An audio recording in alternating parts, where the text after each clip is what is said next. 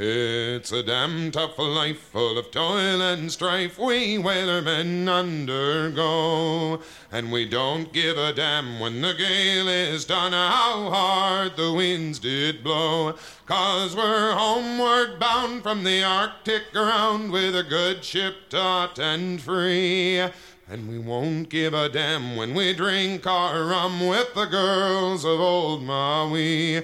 Rolling down to old Maui, me boys, rolling down to old Maui. We're homeward bound from the Arctic ground, rolling down to old Welcome Maui. to the final part of uh, Higgledy Piggledy Whale Statements, a Appendix- podcast reckoning. The appendix goes in there somewhere, Fuck. but I don't know where. Uh, append- Mo- Higgledy Piggledy Whale Statements, Appendix 6, colon, uh, a textual reckoning, colon, part 4? I don't know what we're calling this stupid thing. Dave Malloy's t- Moby Dick 2019: A Musical Reckoning. this Redux. is this is the fourth episode of our ongoing series.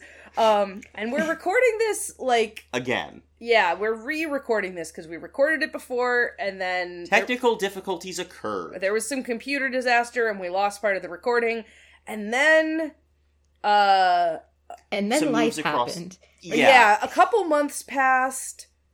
Um, we sort of detoxed from the Malloysical. yeah, lots of different life stuff ha- stuff happened for I think pretty much everyone involved in this recording. um, yeah, I think I think that's fair. Yeah. Except me. My life is never changed. It is He's like, static "I'm and fine." unmoving all through time. My yeah. eternal nature aside, Yeah, yeah, but Ben is the fixed point. Ben is the measure of all things, as we've the often fixed discussed. point. Yes. Anyways, uh, uh, but but um aside from that like anomaly um yeah we are finally here we are back we are ready to talk about uh part four of moby dick a musical reckoning the american hearse Woo. and i guess to maybe kind of do a final wrap up of what we think about this show in general but yeah, I think so.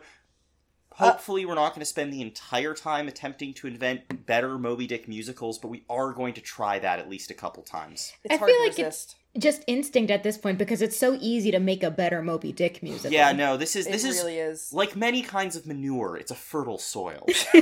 um uh i'm sure i would hope that nobody is coming into this series with this episode but nonetheless uh why don't you introduce yourselves uh danny Hi, I'm just Danny. like say hi Hi. Uh I I was subjected to the Moby Dick musical and that's why I'm in this podcast. I have really a musical. Thank you.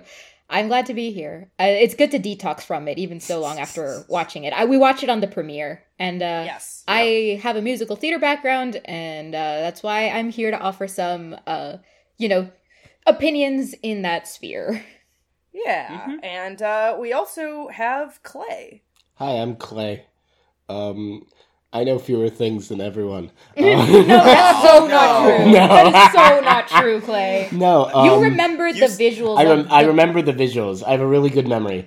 Um, and I'm gonna get really, really angry over the course of this recording. And it's my computer Yeah? that exploded. Um, Your So we're recording was it on my subjected computer. to this musical and discussing it, and it killed it, and we're very sorry. yeah um so yeah uh the American hearse. Yeah, this is like the end of the story. This is like the point where this is the they actually the climax. The they do the Yeah. thing. It's it's funny. Something that is definitely true here is this really is specifically looking at the last section of Moby Dick the novel because it starts with the song "The Pacific," which is also a reference to the chapter "The Pacific," which is very much bracketing the final section of Moby Dick where they are on. Bear with me, the Pacific Ocean, uh, and there's very much a sense of like, okay, we are now within the space where this final events can occur. We are now in the final chapter of the story.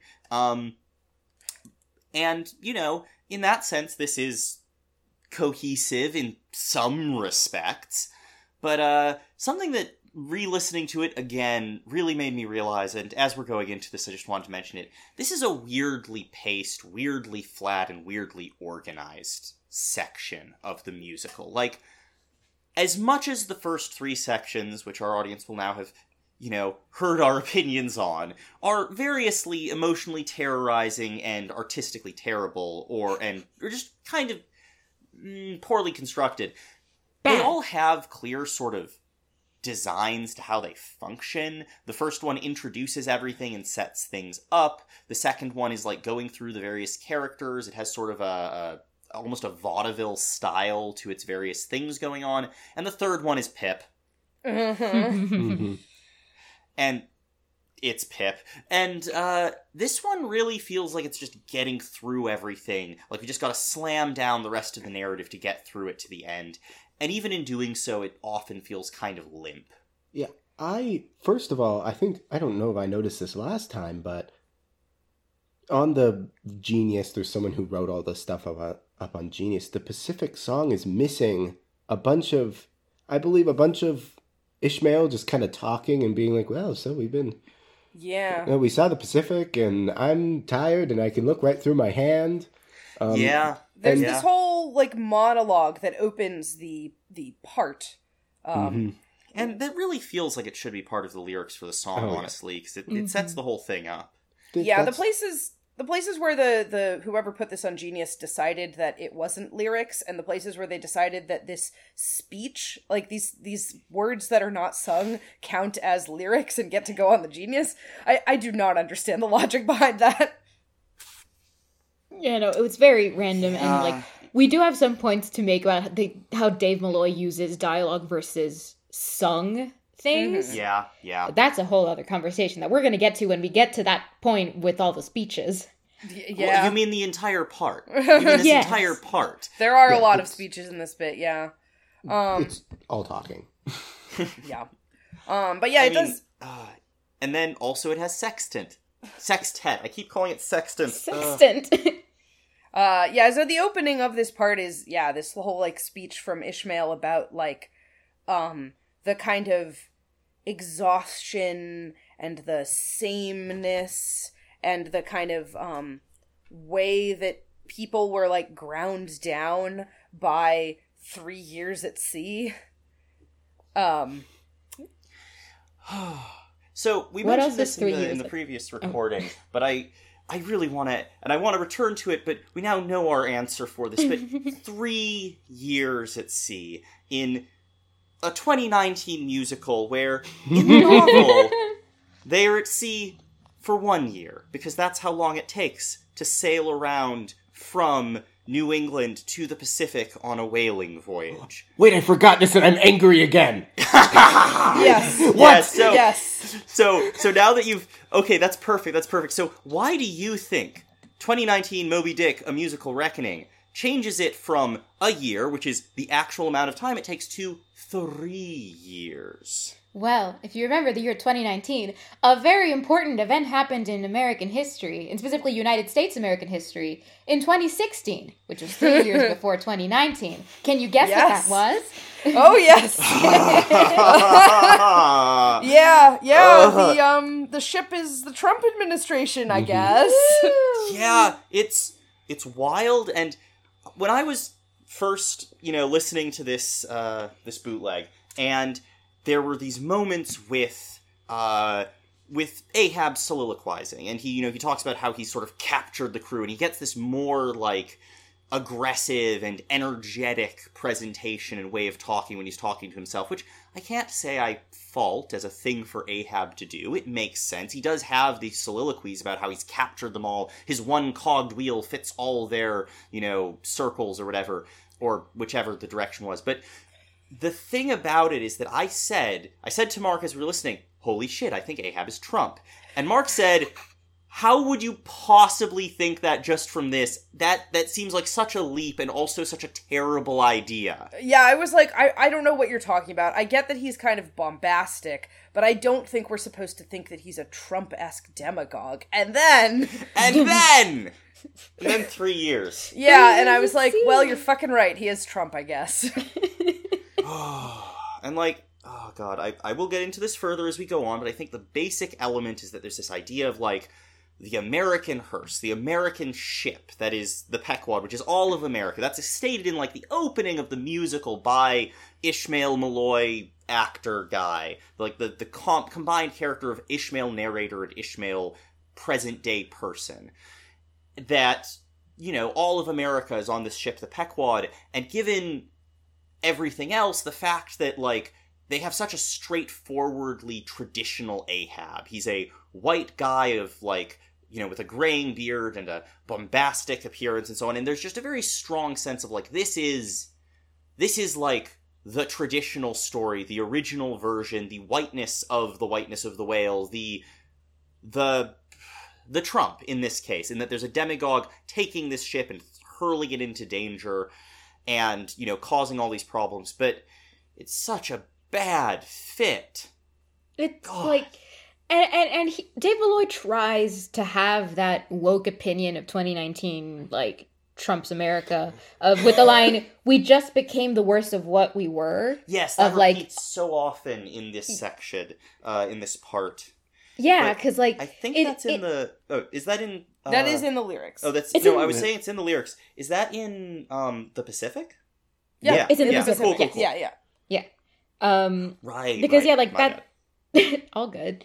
That was kind of the part where, uh well, you know, people were saying like. Because so many people wanted to treat like the Trump administration as sort of like that single point where everything went south, And Yeah. so some people rightfully were like, well, I mean, things were already pretty shit. This was just like a magnification of all the shit that was already there. yeah, And then so Dave Malloy was like, hey, I can put that in my musical. And then he Yeah. did.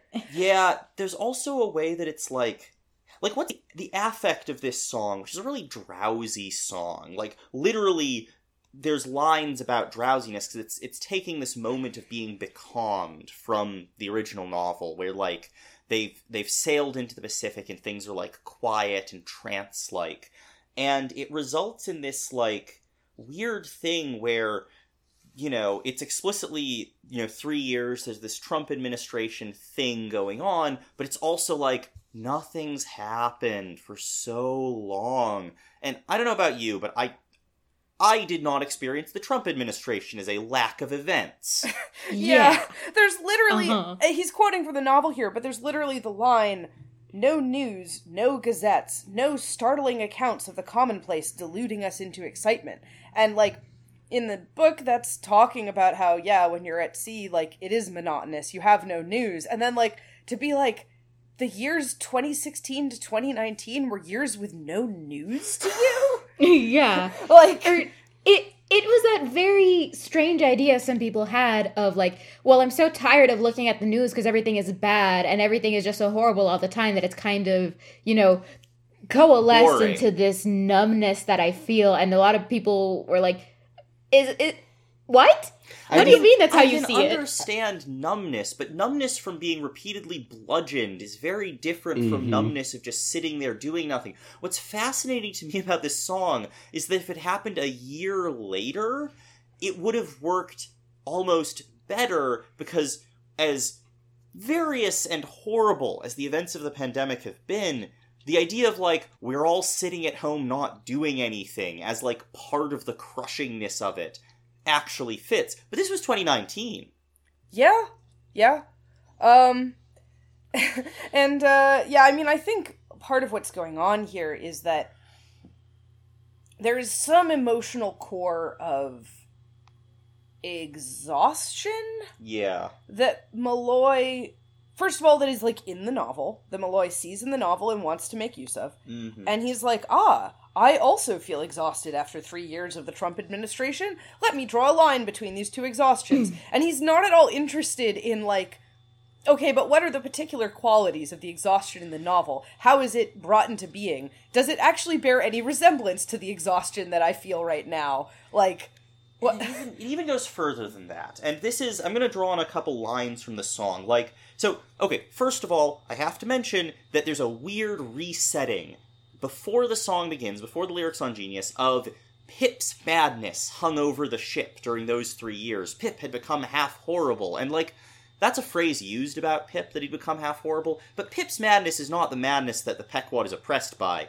not the thing that hangs over everyone. It's like barely on people's minds, because Ahab's madness is hanging over everything. Like, Pip is not the central figure of why the Pequod feels this way in the novel in any sense. Ahab is. And there are some gestures towards this where the text of the book being quoted directly into the lyrics gets through. Like, you know, um, and uh, I'm trying to find the specific line in the lyrics, but it's right. Joy and sorrow, hope and fear have been ground to finest dust, powdered in the clamped mortar of our captain's iron soul. That's describing this period at the end of the book where Ahab remains on deck at all hours. His purpose is so immense that nobody can even have emotions other than pursuing that purpose. He's like absolutely obliterated them with the immensity of his quest. And obviously, this is horrifying and like terrifying and exhausting, but it's really different from the like, oh, we were all so bored and also kind of like worried about Pip and also uh, something about Ahab, I guess. He's always on deck, but the the intensity of Ahab is not coming through here because other things are being given a, a higher billing. Yeah. Section also rhymes the word waves with waves. Oh yeah, it does. that that those lines, I think that's like made up of different quotations from the novel that had been arranged to rhyme, and he was like, "Well, I can't rhyme waves with any other word, and I want this bit to rhyme on like everything else." Yeah, Mm, it's weird. It's It- not good. Yeah, like I, I'm just continually upset by this because uh, Clay and I re-listened to uh, to this whole part, yep. and yep. I forgot just how. I mean, it's poorly written, obviously, but I just forgot how bad it sounds. yeah, yeah, Yeah, no, It it- doesn't yeah. even sound good. it's Yeah, not see- even like musically fun. It's as boring as the thing it's describing. Yeah, parts parts one and two say we have said what we would about them, but at least listening to them, you're like, oh, cool, I'm listening to a musical. Yeah, yeah. This whole part, one because it overly relies, and uh, we'll talk about this. It overly relies on just straight delivered dialogue, and a lot of it read straight out of the book. And also because all of these songs are so musically dull, Yeah. that even all the way through to, you know, the part that everybody knows about Moby Dick and the part that is bombastic and Yep. fantastic and Mm-hmm. I have known I don't know for how long I've known what Ahab yells there just out of mm-hmm. cultural osmosis. Yeah. Even that's kind of boring. yeah, And it, Yeah. because it's I, I feel like what Dave Malloy is trying to do, and I we can I guess this is a good bridge into Sextet, where he tries to make the harmonies sound discordant. He tries to bring together people singing different melodies and people singing different things, so it all sounds kind of chaotic and you know in a rush and like wow look the chaos of the Pequod, but it just doesn't sound good. Like I've the, the the harmonies just sound bad. Like I I was telling Clay, like I can't tell if the singers are like sharp at certain points or if it's just this harmony and these chords just don't work together. And I I cannot fathom which one of these it is because uh like okay if you guys have watched the the hit movie The Nightmare Before Christmas, um, I, I mean, I, I enjoyed it. it I it's a it's a movie and it's very fun and Danny Elfman did the music and Danny Elfman in that movie I feel like kind of exemplifies how it is possible to create harmonies that sound discordant and a little bit weird in a way that's still musically coherent yeah, and still fits with the larger melody. Like I'm thinking especially of the vampires when they kind of sing together, it's like a it's kind of like a, a strange different chord that is still in the melody but feels a little different it's- and it's supposed to It's and it still sounds like music. night. yes.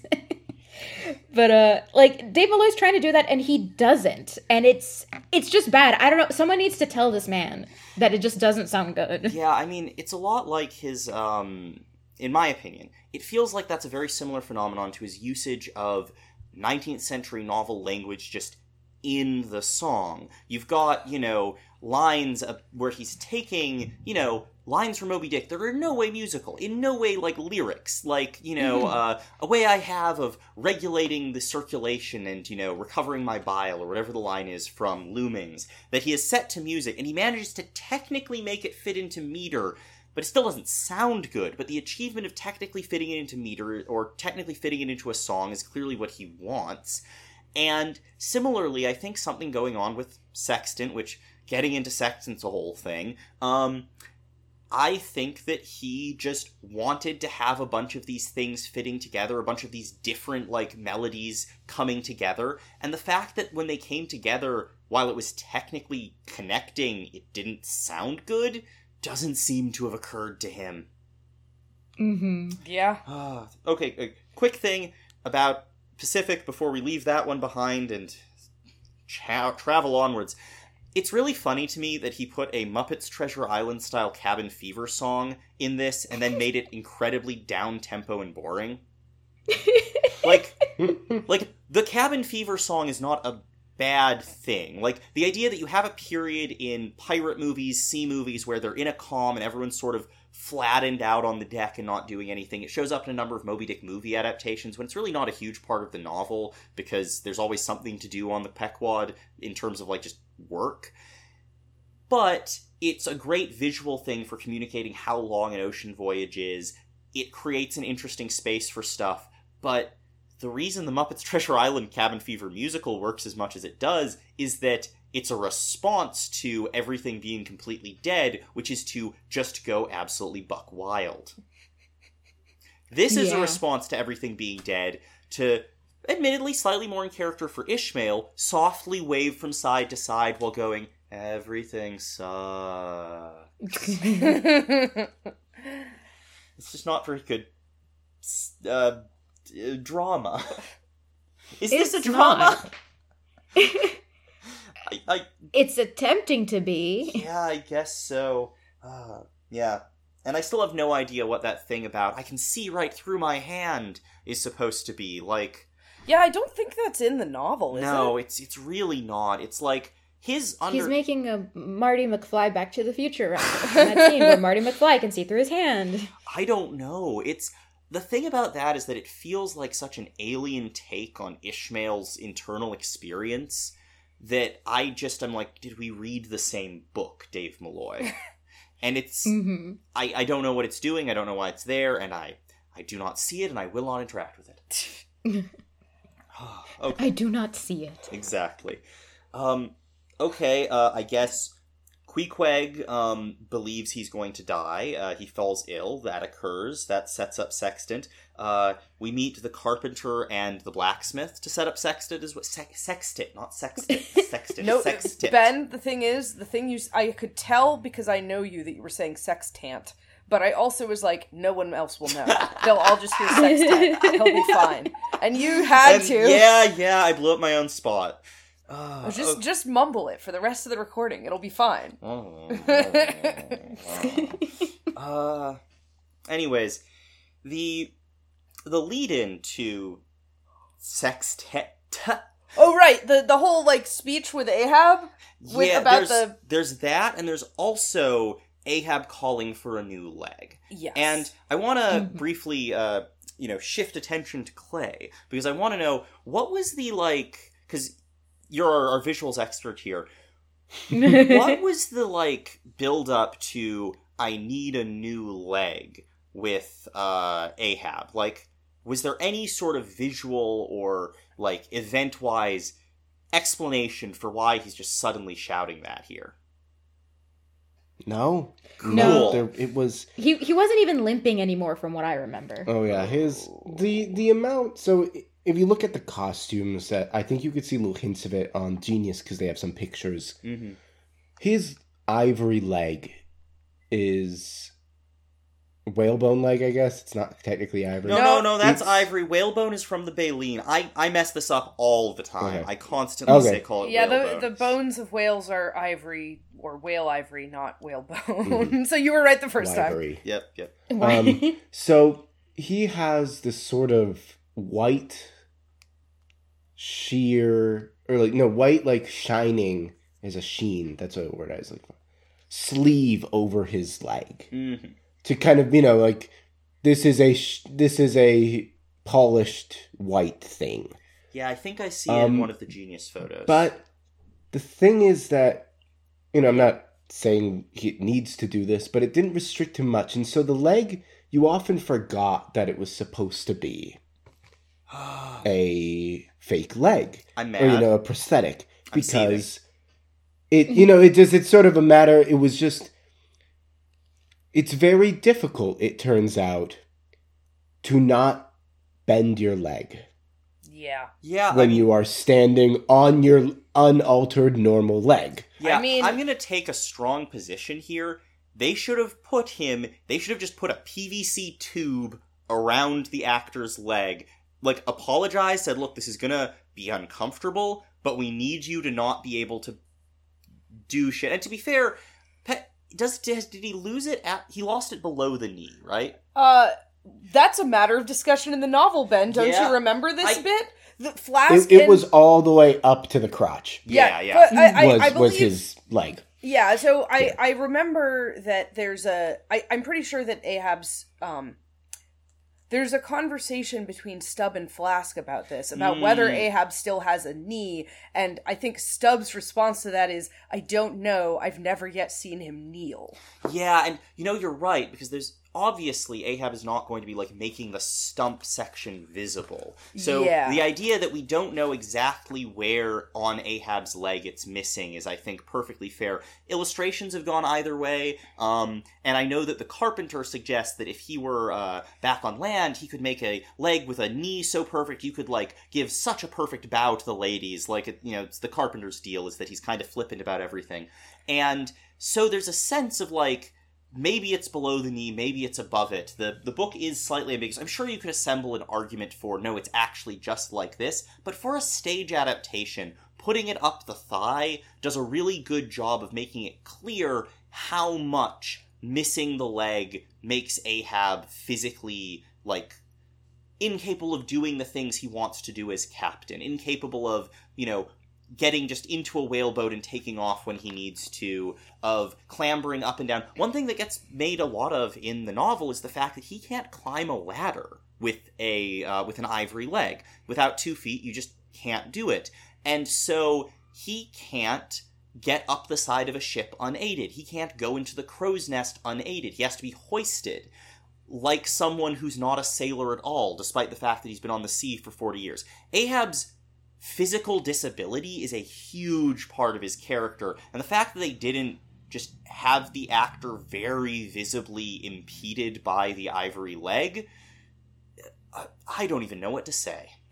I do want to suggest, and I don't actually think this is always like a. I don't want to imply that if anything that casts Ahab does not do this, that it is like making a major failing here, because I don't.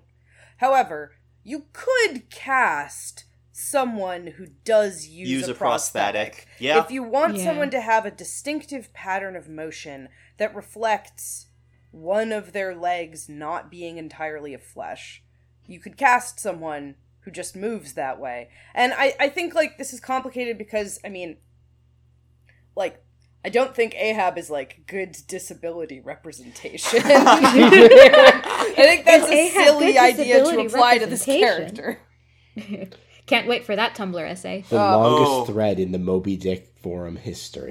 Uh, closed after 10,300 posts. I I do think it would be really funny, like because you know, uh, speaking as someone who's been walking with a cane recently, uh, there is a whole sort of uh, there is a whole sort of community online of people who would affirmatively identify themselves as like bitter cripples, uh, and I think it would be great if someone were to like reclaim Ahab in that light.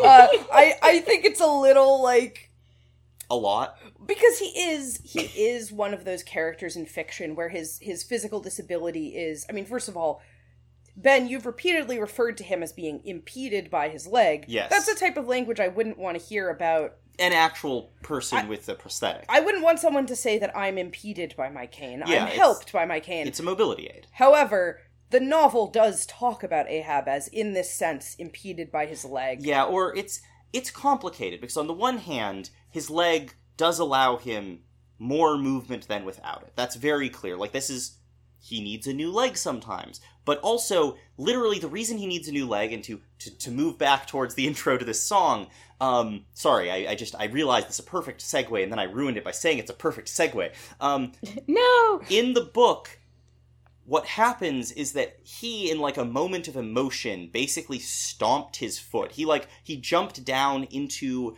a whaleboat to leave a ship after some after the uh, after Sam, the uh, captain of the Samuel Enderby, who um, lost an arm to Moby Dick and was like, "Well, I'm not going to swear vengeance on a whale because I might lose the other arm. So I'm glad I got away with just this one hammer prosthetic. You know, you live and you learn." And Ahab's like.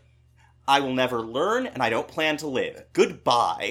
and leaving, he wrenches. He's so vehement in his step that he wrenches the uh, the ivory in its socket and like breaks the grain and becomes concerned that it will collapse more completely in the future. And so he needs his leg replaced. So there's this specific way that his like emotions and personality are so great that the replacement uh, leg, the ivory leg, cannot withstand them the way his flesh leg would have, and cannot stand live up to this. And so there is a way in which, yeah, Ahab is specifically he is impeded by his leg because it can't be what he wants it to be, and it it limits him in certain ways. Though obviously, not having a peg leg would limit him significantly more. Yeah. Um. But yeah, that's why he's missing the uh, why he needs the leg replacement in um in the book. But here it just sort of seems to happen. Yeah. Yeah, he just. It, it's like, I want new hair today. It's like, I want a new leg. Yeah. And it was strange because now re listening to it, and I don't actually know the order these things happen in the book, but Mhm. re listening to it, it's weird because in this song we have the whole new harpoon along with the new leg. And Yeah. then in the next one, the captain of the Rachel is talking about how you would need like a new harpoon. Yeah, the harpoon has not yet been forged. That whole thing. Yeah, we'll get to that. Also, this is Yeah. a place where the adaptation fucks up in a really funny way. Okay, but wait. What? So Okay, Clay, what was yeah. your understanding? Or like, what was it that you were kind of? Oh, I was just going, huh, wait, are these things actually supposed to happen in this order? Like, I was kind of seeing the seams. Mm, Yeah. because is. it, it felt like a like a forced parallel of forging the harpoon and forging the leg. Yeah, and it's it's interesting because the the actual like creation of the new leg, the turning of the new leg by the carpenter, which is where we meet the carpenter really uh, in the book for in a major way, is pretty close to the forging of the harpoon. They are quite close together. It's sort of Ahab generally preparing himself for Moby Dick, but because this isn't a three year time scale of just like incomprehensible length for no reason, there's a sense of like we've arrived at the whaling grounds, he's getting ready to go. It it makes a lot more sense given that time scale, at least for me. Um, and also his sort of leg replacement. The book is willing to tell things a little bit out of order. Sometimes it's like, this is what it was like for Ahab to replace his leg, and there's an implication it's close to the chapters near it, but you could read it and go, well, I don't know if months passed in between these things, because we're just discussing things in an order that makes sense to tell them as a story. Sometimes there's very explicit uh, achronological storytelling in Moby Dick, though it's relatively restrained compared to like a uh, more recent novel might do it.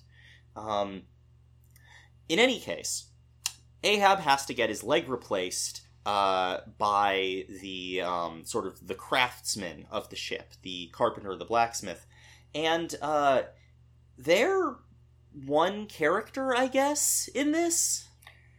Yeah, like I, I, I think that the thing is that the the new leg, the new harpoon, those things do happen close to each other. The carpenter and the mm-hmm. blacksmith do have, in some ways, similar characters. In the novel, which has more time and which has the detail and specificity of a 19th century novel, you can understand how these things that feel parallel are also distinct and are contributing to each other somehow. But in the musical, it just feels like they're playing the exact same role, and you're like, so what's going on? Like, why are both of these things happening? Yeah, yeah. Also, the vocal harmony, we get a little. It's not great, but it happens. we, we, we get attempt. It's I, I I believe we talked about this in uh, version one of Act Four yep. of the, the the podcast Reckoning. Um, in that Dave Malloy's a little bit obsessed with the idea of like a blank tet, like. He Yeah. loves a sextet. I believe his new musical about internet addiction has an octet, and then mm-hmm. there's his song cycle Ghost Quartet. and I don't think Dave Malloy knows what that means. yeah ah. yeah so this like yeah this sextet i'm not sure what the six different parts are because there's Yeah. certainly more than six different characters singing and it's also not like a combination of like six distinct like song like like there's not like six different lines that all get sung at once or rather like i bet if i bet if i looked at the sheet music there probably would be six different lines on top of each other at some point in the sheet music Yeah. so like probably Yeah. we can technically check it off as a sextet in that sense but like it very much I don't feel after listening to it that I'm like, yes, I can articulate what the six different things are, and I can point to the point in the music where they all came together. The way that, like, you can do that very easily with, like, the songs that Sondheim does that with. Like, Yeah. um, uh, A Weekend in the Country is a song from the musical A Little Night Music that, like, very obviously is doing a thing where you've got like five different characters on stage and each of them is singing a different kind of theme and then there's a totally chaotic moment where all of them are singing at once uh but you can follow it because you've seen each character's bit happen independently and then you can hear how they all interact. And this is Right. like telling you that that's what it's doing like informing you with the title of the song that that's what we're about to hear but it doesn't happen. It really doesn't because it's like so so many musicals do this right. Like so many people who like musicals are like, "Oh my god, I love that song where people are all singing different things and then they come together for that like one like that one word and then that one note and then they all go back separate again. Cuz um the uh, there is that one song uh, in West Side Story that does that and I'm forgetting the name. I had the name as I was starting the sentence and I no longer do. Uh, you can take away my musical theater person card right now. i would Uh, never i, am- would never I yeah. am that. I I But, do like, love that kind we- of thing as well. it's just it just sounds good because Yeah. it's good music and uh we're and we're gonna keep getting we're gonna get back to this as soon as we get to a different song in the section but uh we clay and i were kind of thinking about how much of this musical this section of the musical maps to hamilton yes because Ah, this yes. is this is moby dick's nonstop Yeah, no, it's it absolutely is, and it's trying to do that kind of like super kinetic orchestrated thing that Hamilton does a lot of. Um, and we will we will discuss it further. I think it's really telling though that in the genius lyrics for Sextet, at the very end when everything comes together, there's a question mark in the lyrics because it wasn't clear enough from how is! everything comes together what was actually being said or communicated. So the genius lyrics, which clearly care deeply about this show, are just like throwing their hands up in the air. yeah It's amazing. It's that is such an indictment of the songwriting in Sextet. but Yeah. I would love for us to go through what are the pieces of the sextet, of which there's approximately six. six question mark yeah. i think we can do that um Uh, so, and I do want to, since we are the first one that we show up, is the blacksmith and the carpenter, like sort of descending as a vocal pair on Ahab, telling him, you know, we can do all these kinds of, you know, things for you, we can make things for you, but you can never be anything other than what you are, which is like their refrain. Um, so they're they're weird. I don't know what they're doing here because like it's a combination of like a weird Greek chorus like here is Ahab's failing. We are just, you know, here to explain it to him while, you know, providing him with what he needs. We're like uh, you know, we're the Greek chorus in that respect. But also it's just after this monologue section where Ahab talks about like the new man he would design if he got to design a person, which is one of the weirder bits of the book. yeah we don't have to go into too much detail about this uh but it's utterly bizarre that they put that speech in Yeah, here my- it doesn't make any any sense My main point of interest is, first of all, w- was this just a, a monologue from Ahab to the audience during the like depiction? Was what was going on on stage? And secondly, what? How did you understand that watching this musical? I barely understand that reading the book, but there's more book, so it's less of a problem. I We're we're talking to be clear about um the speech that Ahab gives before Sextet. He's talking to the blacksmith and the carpenter. It's like after he said he needs a new leg. I guess they're working on it or something. It's unclear. and he just starts talking about like I will like order a new man after like an admirable design. Uh like uh Huge, Like- no eyes. There's a whole legs thing. the size of tree trunks. He just lists a bunch of features of this imaginary giant. and it it sounds like that went and that just missed you. Well, I thought he was talking about, like, well, after I kill Moby Dick, I'm gonna have a lot of whalebone, and we can just make me out of whalebone. Yeah, Except like I have a weird idea of what I want to be.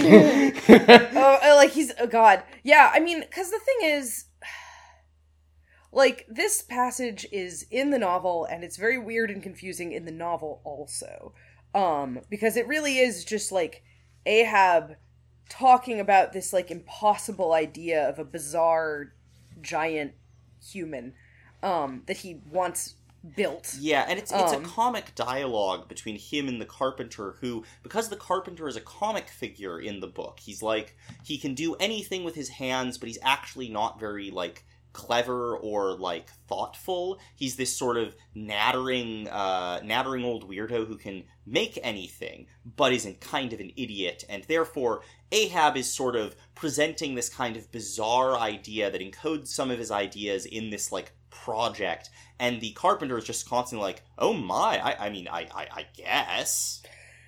Yeah and and it i think there are like things Oh, that yeah, that speech means but but but it's one of the more opaque moments in the novel. And to the extent that it means things, it rests entirely on like weird, deep thematic structures of like the sorts of things Ahab cares about and the way that Ahab thinks about like humanity and like God and like the Yeah. creation of man. Like, because he's kind of placing himself in this weird position of like a, a creator of man, right? but Um, but specifically an improver he's going like humans are weak and easily destroyed like my leg we should be these massive towering giants to live up to the intellect within us. And also we don't need eyes. We'll just have a uh, you know illumination coming from above through a skylight. It's it's a whole weird thing. And it sounds like literally none of that was present in the musical because how could it be?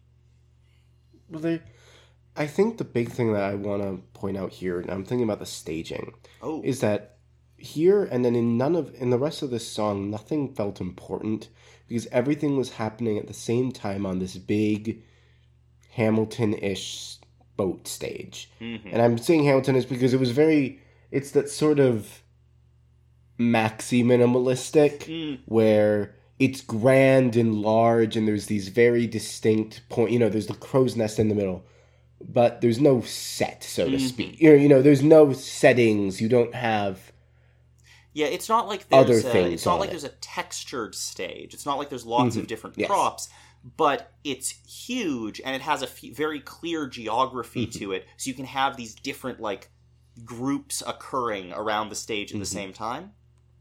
yes Cool, ex- cool. you and that's the thing this whole song you have these groups all over but they were pretty there was a one the song does a bad job as i think danny i see danny counting on their fingers so I- I've been um, doing the same actually. but so I know something's gonna come there.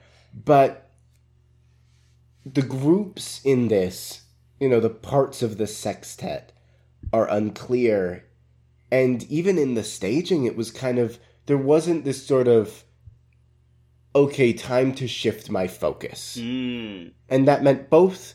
A lot of people were stuck on stage, kind of,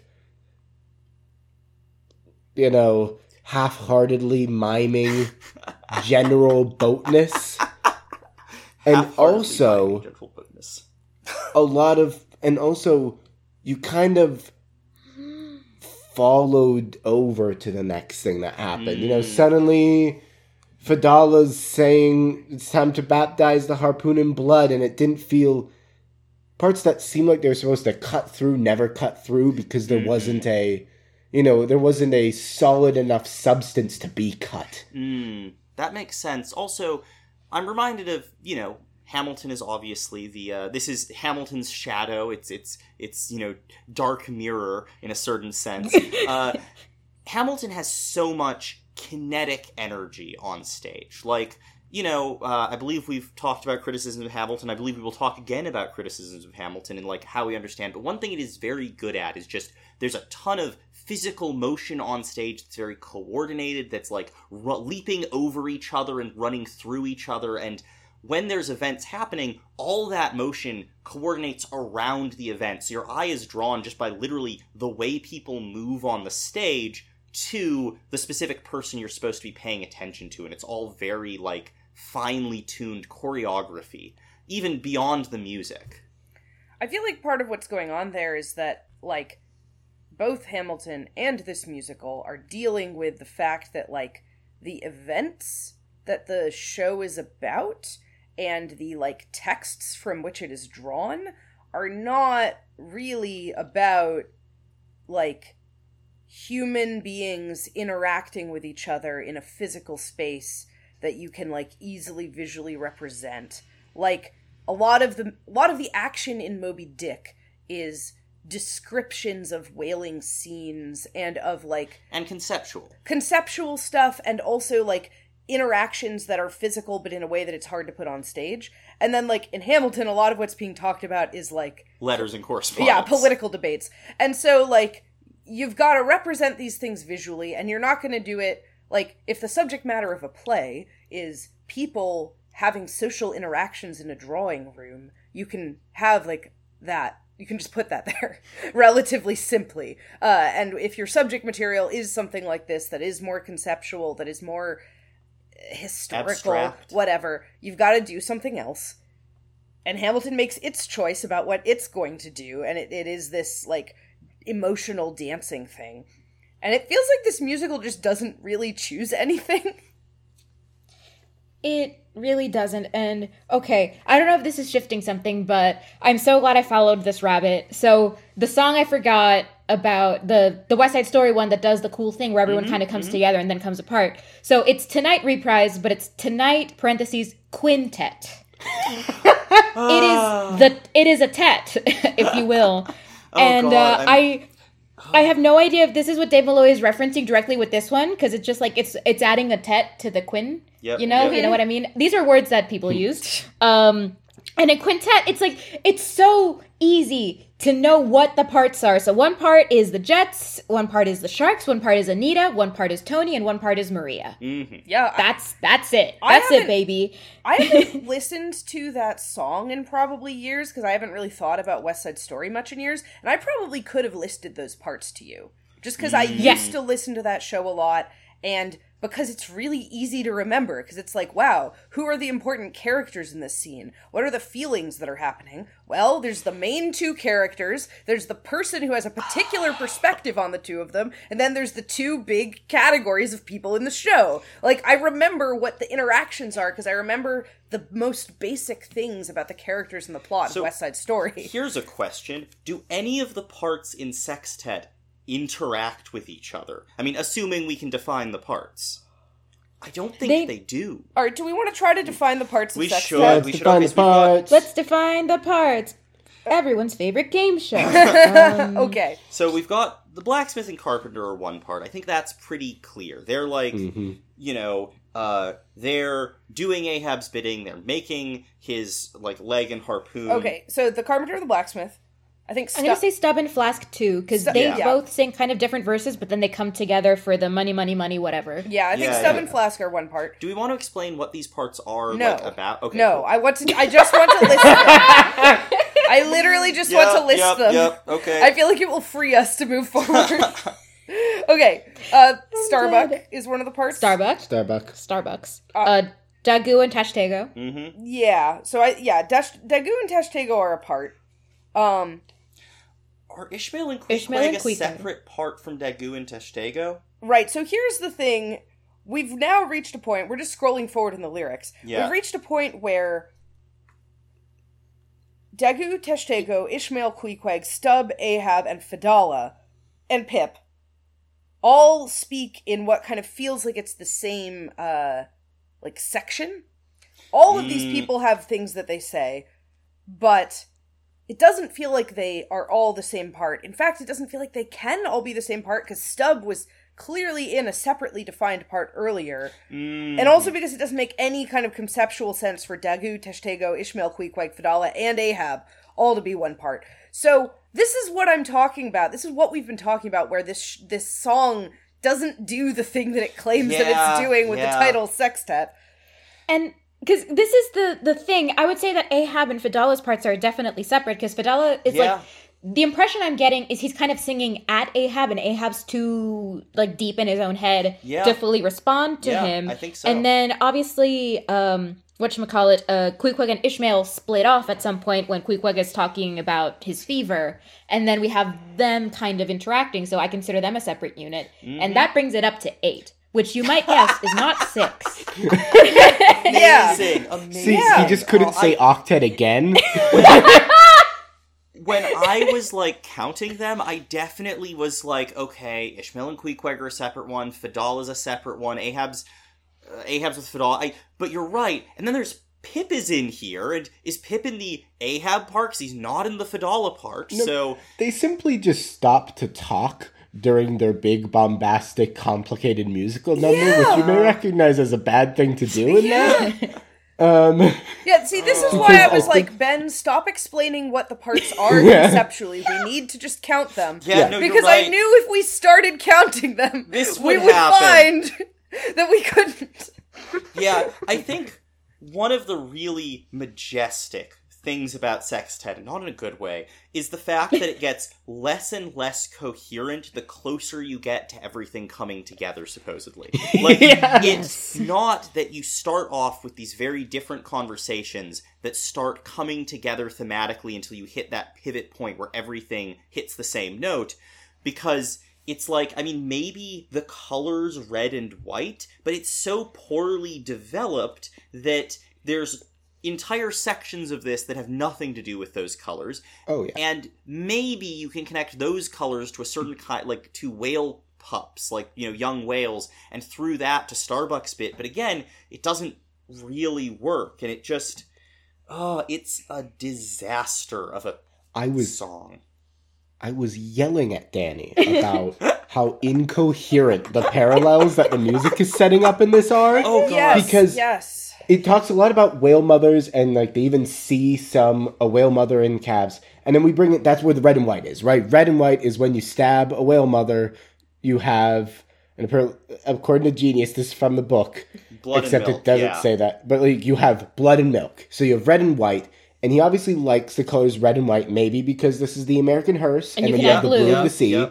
um but it get then blood and then the red and white also becomes like The the Our- baptizing the heart also becomes the color of Fedallah or like the color of the skin with the blood that Yeah, they're it's- baptizing the harpoon in and then the whale mother is also somehow tied in to Starbucks children.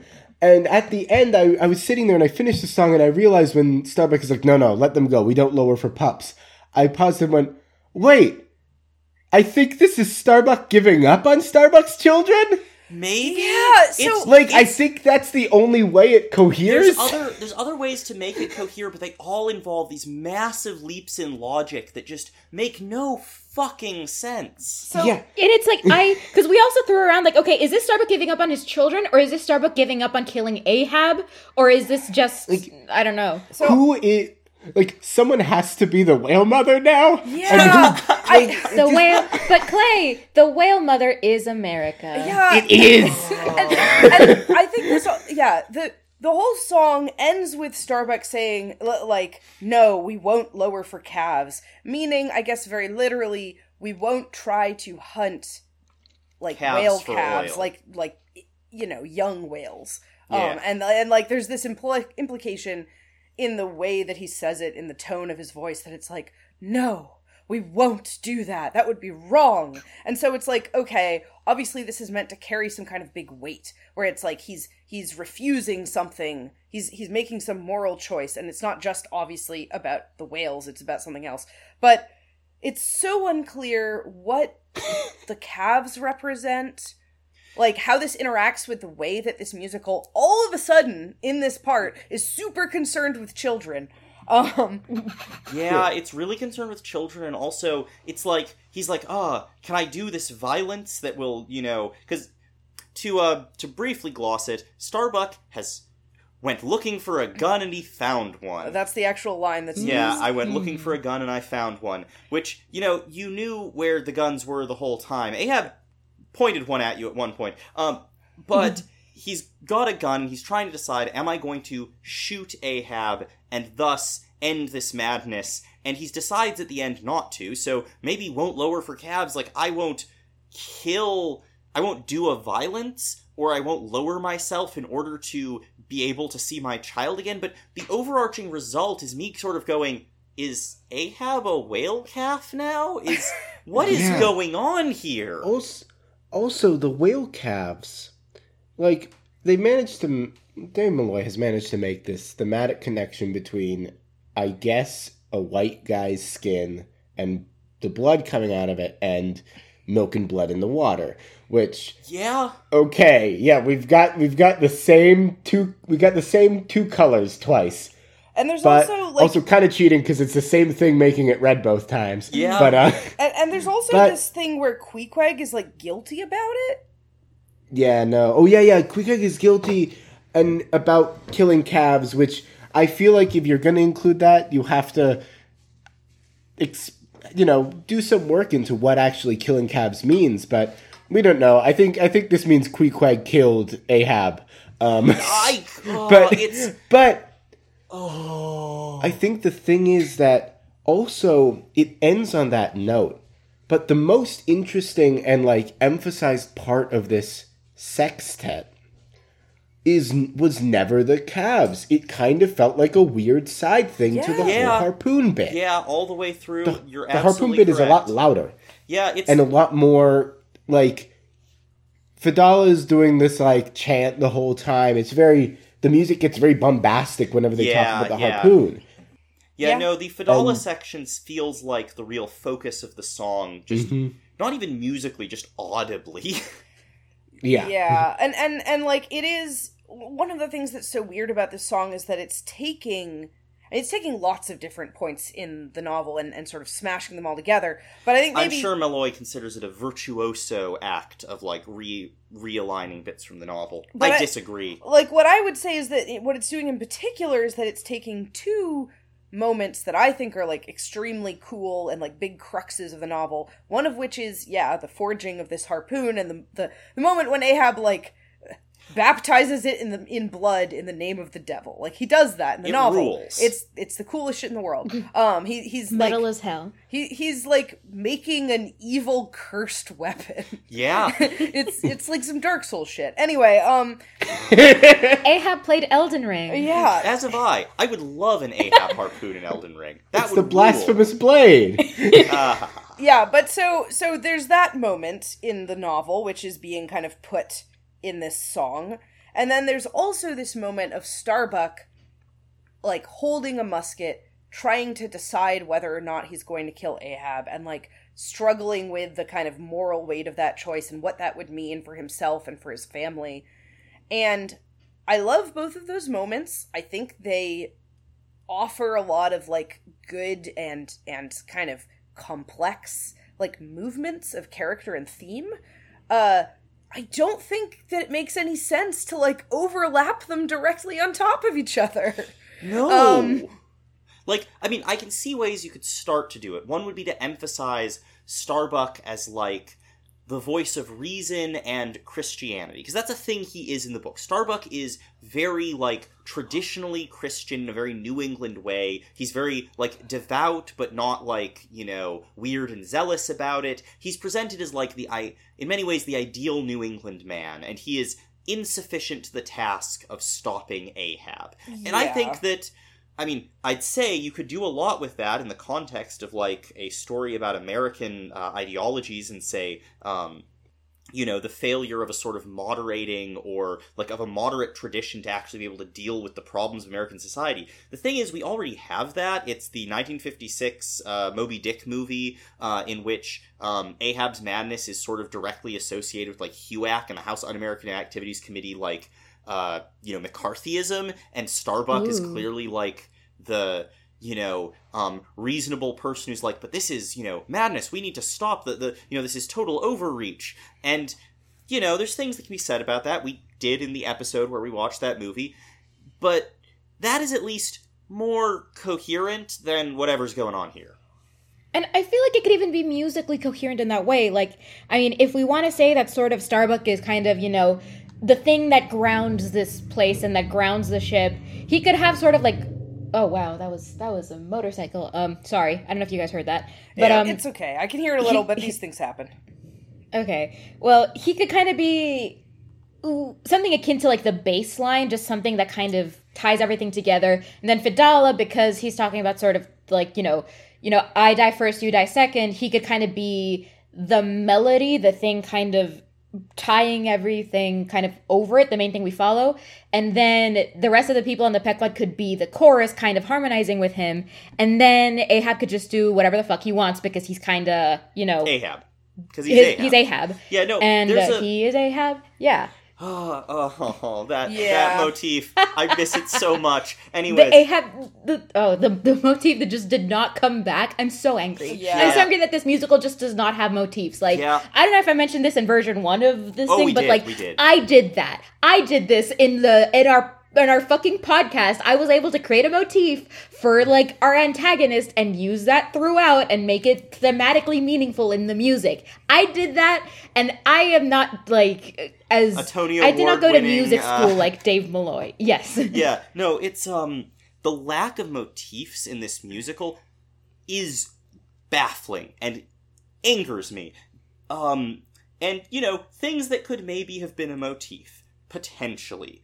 Uh I don't know, maybe the concept of an American hearse, which is obviously like a thematic through line. Like uh so I do want to get to the various like individual quote unquote parts or things going on in this song because they are running through a bunch of things. They're often musically atrocious. Um, and Fedallah's bit, I think, is a really important one because I think this is I think this section is why Fedallah is in this musical at all. Because it's obvious that Malloy is like not comfortable with the concept of Fedallah, and he had that whole like Fedallah monologue that's about Fedallah's barely even a character. It's like you could have left him out. Practically every adaptation of Moby Dick leaves him out. But you kept him. And you didn't keep him in like a way where it's like, we're gonna talk about this in the thing. No, you had like a break the fourth wall moment for Fedallah. and now you have him just straight up doing the thing you are criticizing the the uh, book for doing because you really wanted this bit where Fedallah says, you know, Ahab, you're going to die. Here's how you're going to die. Two two hearses. The first um, of no human hands made, and the second of American wood. And that's like the Mo- the Macbeth style prophecy of how Ahab will fail. Now, first of all, in this, he does not say um, a made of no you know human hand. He says misunderstood in order to make the rhyme work. So we lose an Mm. entire element of the Macbeth style thing, which is, you know, no man of woman born, etc. Like the hearse of no human hand built? That's not possible. I'm invincible. It's a thing that's going on here. And it's just gone because misunderstood rhymes with wood. And then the sec, but that means that the second one's the important one from Malloy, at least lyrically. He wants to insist on the hearse of American wood, and this part is called the American hearse. And I think that there's, you know, the Pequod is America. The Pequod is going to its grave. It is a hearse. This is the overarching thematic thing that structures this musical. And at the same time, it's a concept that barely comes up at all. Because unlike a real musical, this doesn't have motives. Either musical or lyrical. Yeah, I think that's Yep. basically true. I'm mad. We could have traded Pip for like some the American Hearse Part One, American Hearse Part Two. I don't know. I uh, Write yeah. songs. Just write original songs. You know. Yeah. I think Dave Malloy should just start writing his own stuff. Or, well, I mean, I, I say this having heard some songs from Ghost Quartet, which are his own things, but they're also just not good. But that's just because Yeah. Dave Malloy's not good. Yeah. yeah. But it's better than this because at least it can have themes and at least it can have some semblance of, you know, Structure. s- lyric structure. Yes. Ah, yeah. Yeah. So so that's what Fedallah is doing here. He's overseeing the creation of the harpoon, and he's intoning the prophecy, and uh, you know he's declaring the American hearse thing. That's that's basically all he's doing here. Yeah, and I just I really feel that like by overlaying all of these things on each other, um like I've mentioned the two big things that it really bothers Yeah, me because yeah. I think they're like things that I like a lot, but there's there's like so much other stuff that's all been crammed in here and because it's all being done at once and it's not really like thematically coherent in any way that I no, can not see. even a little. I feel like each of these things is getting sold really short Oh yeah. like uh i don't think we have any sense of what it means that queequeg is dying. Yeah. which he is in the song. Queequeg has his like fever and he's dying. Um but that's not we don't know what it means. We don't know what it has to do with this blood and milk thing. Um Yeah. Uh, we've also got um, Ahab talking about three years at sea, and he says, Three years at sea, my harpoon turns to rust, my limp bone turns to dust, my compass lies to me, my quadrant hides the skies from me. There's this idea of like Ahab being rendered like impotent by the lack of Moby Dick, and it's just like, why is this? Why is that a thing you're expressing? Why is that here? what is that thematically? Because that's not a thing that's like even expressed in the novel at all. Ahab's never like, you know, just sort of aging out of hunting Moby Dick or dissolving in in waiting. Um, yeah like I, I i mean i think he is sometimes like ah everything is turning against me which i think is maybe what's being yeah, or he's even here. impatient. But like, but but he's also constantly succeeding over it. Like, we'll we'll get to things later that touch on this as well. But Ahab consistently, uh, when he has troubles, like when his quadrant doesn't work, he breaks it and declares he doesn't need it. When the compass is reversed, he puts it back and reorients it using a magnet. Uh, when his uh, whalebone, sorry, his ivory leg, I did it right there. When his ivory leg breaks, he gets a replacement. Ahab is fully set on mastering the physical world and moving through it to destroy Moby Dick. And here, he's whining. Yeah, um I I wanted to talk um I, I, I talked about this before. Um, I don't want to necessarily spend too long on this because this is kind of like, oh, here's this thing from the novel that I think is cool that's not here. But like, I think it matters to the like the sort of lack of thematic coherence that we've been Mhm. talking about, the thematic movement that doesn't make sense, and particularly, I think it matters to me to the way that this musical is gonna and continues to like talk about the concept of children Yeah. um, because Mm. so so there's this thing of of Starbuck considering killing Ahab and Mm. his his in his moment of considering killing Ahab he talks about his family um and uh the the the line as the musical quotes it is shall i shall i marry my wife daniel my boy but a touch of the trigger and i might hold them again? And and that's pretty much like a pretty much a direct a quotation from the novel. Like it's been slightly rearranged but not in a way that i think changes anything all that much. Mhm. um but so he's so in that line he's thinking to himself well if i kill ahab i'll be able to return to my family I So- won't die. Exactly. So, like, killing Ahab in some sense reunites me with my son.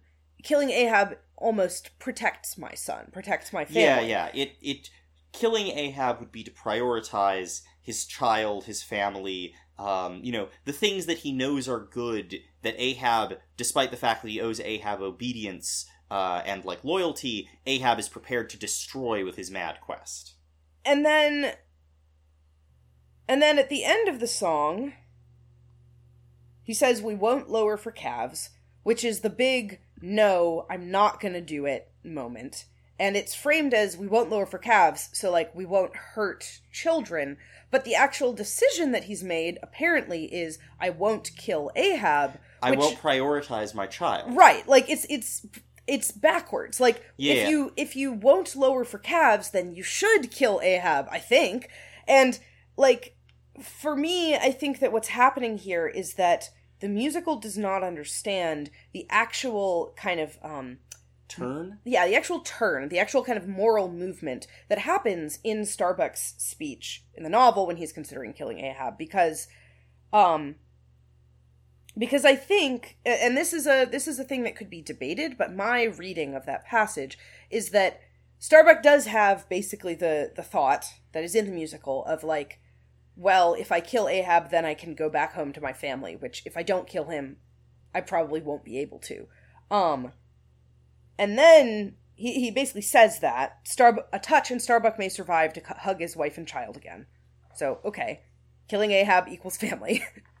and then he has this little outburst where he just he says, "Oh Mary, Mary, boy, boy, boy," where he kind of calls out to his family, and then he says, "But if I wake thee not to death, old man, who can tell to what unsounded deep Starbuck's body this day week may sink?" So what he he has the little outburst, which is unclear what exactly he's feeling at that moment because he's just saying names, and then he says, "Oh, but if I don't kill Ahab, then there will be bad consequences." So it's like, wait a minute. In this moment of emotional outburst where you're longing for your family, you actually changed your mind. You started saying, "Oh, but I can't kill Ahab."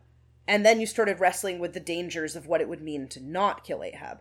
And my understanding of why that happens is that he he thinks well, I have to kill Ahab to protect my family. And then he imagines what it would be like to return home as a murderer. And I think he kind of realizes that he couldn't do that, that he couldn't become a husband and father again if he knew that he had that stain on himself. And so it's like he's caught in this bind where the only way he can protect his family is to do something that would make him unable to be a part of his family anymore. And if he doesn't do that thing and he remains like a kind of upstanding father and husband, then he might die. And that would mean, again, that he would not be able to be a part of his family. And so it's like, no matter what Starbuck does, family's lost to him in this moment. And that's totally not present here because Not this even a little. doesn't understand the idea of like why family is at risk in both directions for him or like what he's actually wrestling over. It just smooths it all over into this we won't lower for calves thing that is so vague that you don't need to understand that Starbuck is grappling with what it would mean to be a murderer. Yeah. It almost feels like this should have been a song for for Starbuck. It Yeah. almost feels like this is the entire topic of like a dramatic moment. Yeah. Yeah. I I agree. It's also really notable that you know, we talked about this in previous episodes as well, that Starbuck here has been cast in the role of like uh you know, a woman with a violent or, or cruel husband who's trying to decide whether or not to kill her husband. Like, he has been cast as, like, you know, literally he's got a torch song about Ahab, and now, you know, I went looking for a gun and now I've found one, and, you know, he would have killed me. Surely that means I can kill him, but, oh, he's my captain. That dynamic is very, very present here. yes. Um and And, and, it- that's the dynamic we get rather than Starbuck grappling with the fact that in order to preserve like the rightful order he personally is dedicated to of family of like propriety, he would have to go completely outside of it. Yeah. Um and uh I also think that the genderedness of this plays into Mhm. stuff about like children and family where I we'll see more of that soon. Yeah, well you can talk about that more I think with the Rachel's where it really comes out, but there's there's something like very strange going on with the way this musical thinks about motherhood also. It's amazing that this musical managed to think about motherhood at all when it's about Moby Dick. yeah. like that's an achievement, not one I support. Yeah, oh. no, Mo- Moby Dick is everything if you need a metaphor. Moby Dick is America, it's people, it's my mom, it's everyone. It's whiteness. Moby Dick is my mom. Yeah, Put now, that to in be the trailer fair, for this white- series. Moby Dick is whiteness would be a very strong theme if you say included the chapter called "The Whiteness of the Whale," which is all about whiteness and the concept of whiteness and what Moby Dick is in relation to that at all. But Malloy didn't, because he thinks that's one of the boring chapters. I'm just mm. Imagining Malloy like calling up like a female friend, just being like, I figured out how to make Moby Dick pass the Bechdel test. No! I'm dying. I'm dying. Why Oh, would God. you say that? oh, okay. Um, other things that happen in Sextet. There's the Stubb and Flask bit, which is flat as hell.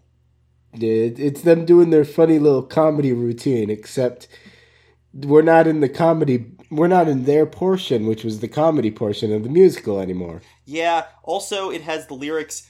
Uh, fill money, money, money. Fill my bank, fill my belly. Bigger, bigger, bigger, bigger. Kill, kill, kill.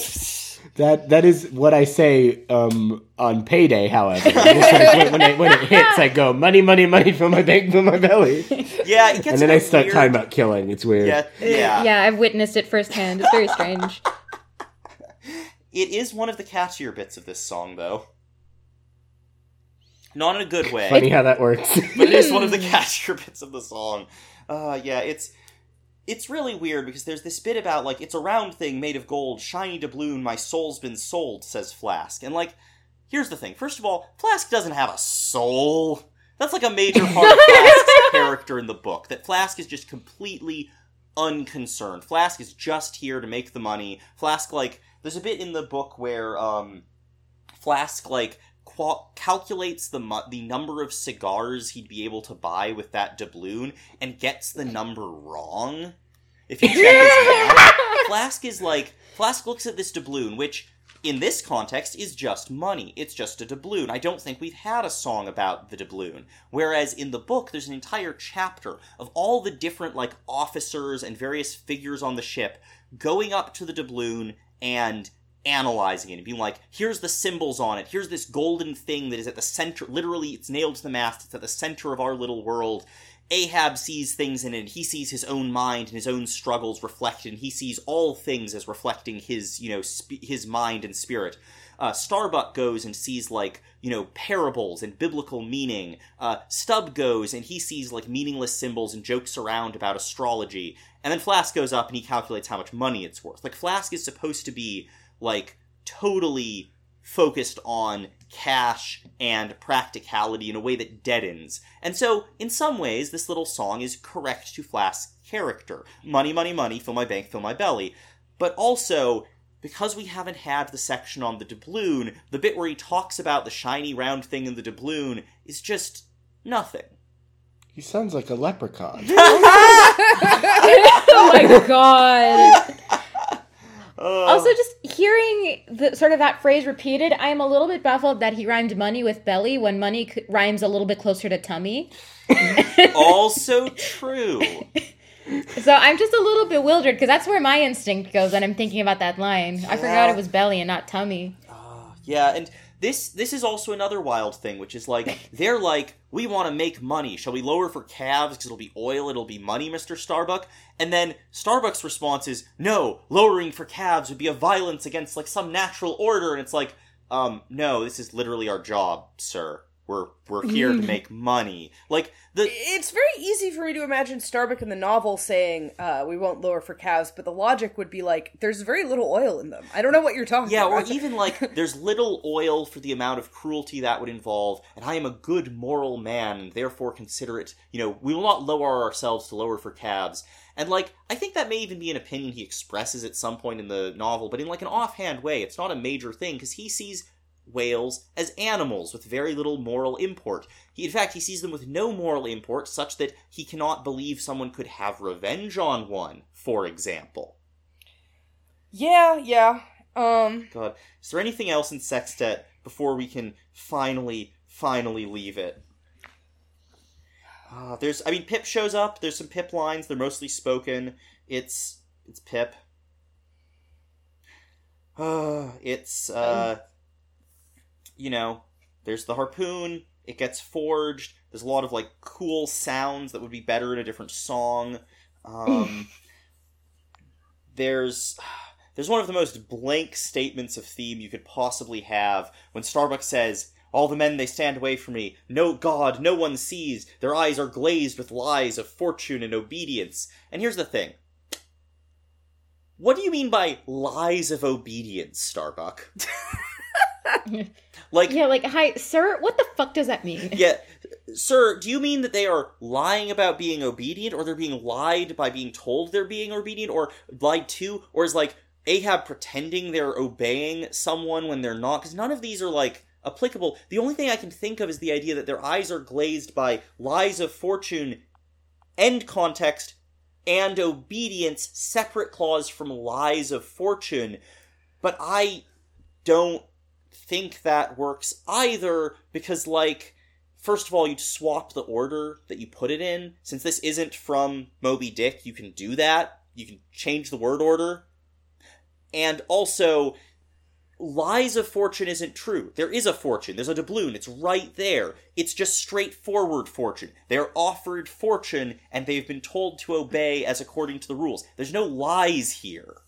It's also really funny to have Starbuck be Ta- like, yeah, lies opposed- of obedience. Well, and uh, wealth. yeah, exactly. Opposed to the idea that people are going to hunt whales for money, when in fact, like, That's a major part of his personality. yeah, his his argument against Ahab is we're not here to kill whales for uh, vengeance. Revenge. We're here to kill whales for money. That's our job. Like that's that's the getting money is the thing he cares about in Yes, the novel. it's just that he cares about money for good Protestant work ethic reasons, rather than Flask, who cares about it for buying cigars reasons. But even so, like Flask's like kind of selfishness around money is never really presented as being in conflict. With Oh no, not even a little. That conflict is the like presented as like noble and heroic version of what Flask is doing as well, and Stubb is somewhere weirdly in the middle. Like the mates are all of the same New England style. That's a thing in the book.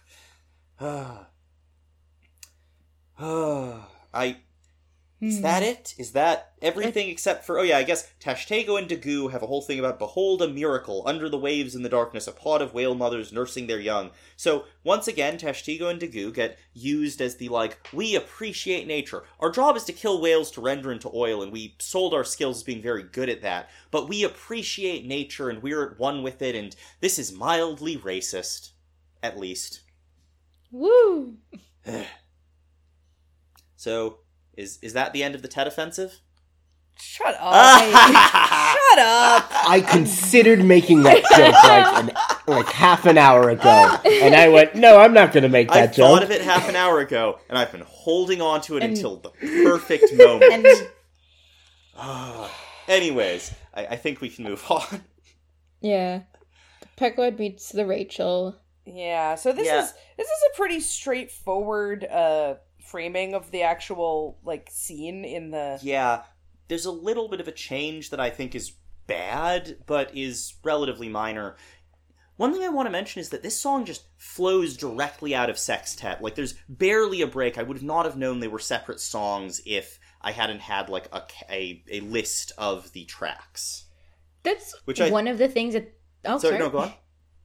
Oh no, that's one of the things that made this musical very difficult to sit through because, like, Mhm. like obviously there are musicals that are sung all the way through, but they have some cohesion, so you kind of feel the lulls. Like, okay, one song is ending and it's bleeding into the next song, so you feel kind of the rhythm of one song to the next. This one just treats everything as the same song, so listening to it just felt like, you know, eternal. Mm-hmm. Yeah. That yeah, that tracks with my experience of it. Uh, and I only had to listen to it on like a file rather than sit in a theater, so I can only imagine how interminable it was then. especially in this fourth act or whatever part, Mm-hmm.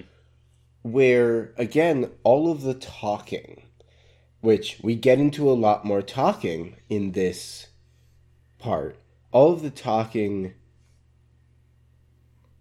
makes it so that there's no forward momentum Mm-hmm. like mus- musically you know it's Yeah. as soon as someone starts talking you kind of have to just start listening to talking and i'm going to say the second time listening to, or third time listening to this part i decided i don't like ahab's actor anymore yeah. Wow, that's that's sad. We he was one of the bright spots, and now he was one of the yeah, by the end both i don't blame him too much he's saddled with terrible lines because it turns out that you know speaking saying hast seen the white whale um, is awkward unless especially when not everyone else is saying it Yeah, I think. and sometimes you're just singing yeah. but at no point did his his performance always felt just a little bit on the side of like an SNL skit where someone is pretending to be Shakespearean. Mm-hmm.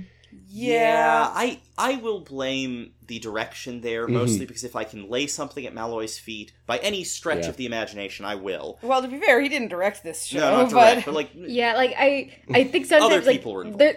other people like uh, Rachel Chavkin, you know, who won or well, she was nominated for. Or did she win the music? Uh, just there was a Tony for best directed musical, and I believe she either won or was nominated. And uh, a lot of the one of the big reasons why people were so upset that uh, Great Comet didn't win it, like as much at the Tonys that year was because Rachel Chavkin just supposedly did a really really good job directing Mm-hmm. it and she also directed this one and i the, the the biggest thing about this about the moby dick musical is that i feel like it had no direction Rachel Chavkin was nominated for both Pierre Natasha Pierre and the Great Comet of 1812 and another one for which she won. You know what she won it for? what The other one she was nominated for, Hadestown. right. Sorry, that that blew out the mic. Yeah, I no, just- but okay I- so she I- is good was She is good. she is good this was just I- oh been- my god this whole It's time, like when I realized that Rachel Chavkin uh, directed this show, I've been thinking like, God damn, like was Hadestown a fluke? Yeah, it's so because good. like I, so we mentioned this on I think the previous Lost recording. Yeah, yeah. Is that like Ben and I are both very into Hadestown, It's good. and we got clay is wearing a hades town shirt Aw. Aw. i need this to be known And, uh, we got to see the off Broadway production um, Yeah. at, at the New York Theater Workshop, which was directed by Rachel Chavkin. And it was fantastic. Absolutely fantastic. yeah, and uh, it's like what happened between then and this. And you know, um, I like Maybe she just phoned it in. Maybe she just saw what this was and went, "Well, yeah, I I don't know, but, But yeah, it's the I feel like the direction Ahab clearly got was we want you to be like over the top Ahab. Like like you said, almost a parody of hmm. Shakespearean behavior because we need it to contrast with all of the vibrantly like modern performances that are going on with practically every other character over this whole wide variety of flavors. Ahab must be forever Ahab. He must be the standard Ahab of Moby Dick, both for the thing with Trump, but also just to make this sort of wild adaptation work that they have this very classical Ahab. And I can see that working if the rest of the show lived up to that and like actually made me think that there was a reason for this show to exist. like it's really frustrating because I don't want to be going to a show which is like, oh yeah, everything but Ahab has been reinterpreted, modernized, made more diverse, made, you know, more explicitly other than an 19th century, you know, great American novel by a white guy. And then the part of it that I'm like, this is the least bad part is the most standard Melville style Ahab in the middle of it. But it is really the case that Malloy's innovations mostly made it worse. Yeah. It sucks. I, and I'm gonna blame the writing a lot because I'm scrolling down a bit. I'm scrolling Mhm, down, um, because most of this is just you know straight from the book, a conversation about you know with the Rachel, the captain of the Rachel, Captain Gardner saying, "Hey, help us look for the child." yep, um, yep. and I started laughing out loud when sh- the actor sung. If we sail some four miles apart on these parallel Yes, co- lines, yes, we'll sweep yes. a double horizon, Captain Ahab, which is one of the worst lines you could poss. Like It- it, just Yeah. sounds terrible. It's So like bad. you need to describe the details of this geometric movement so we understand how two ships can reasonably sweep an area of ocean. In music, Yeah, that that line is such a bizarre decision. It's like you can't even just say like the phrase "we'll sweep a double horizon." That's good. I'll bet you could make a great musical line of that. But the phrase "if we sail some four miles apart on parallel lines," it's just like Uh, and then we will make a right angle turn, and then we'll continue this way. According to your sextant, you should be at this angle to the sun. What then if- we'll sweep back. What if a song in a musical was about parallel parking? oh my god. That's what this is. Yeah, no, and it's it's really undermining one of the most like straightforward emotional gut punches of the book and I theoretically of this musical, you know, which implies there are straightforward emotional gut punches in this musical, which it's fighting against.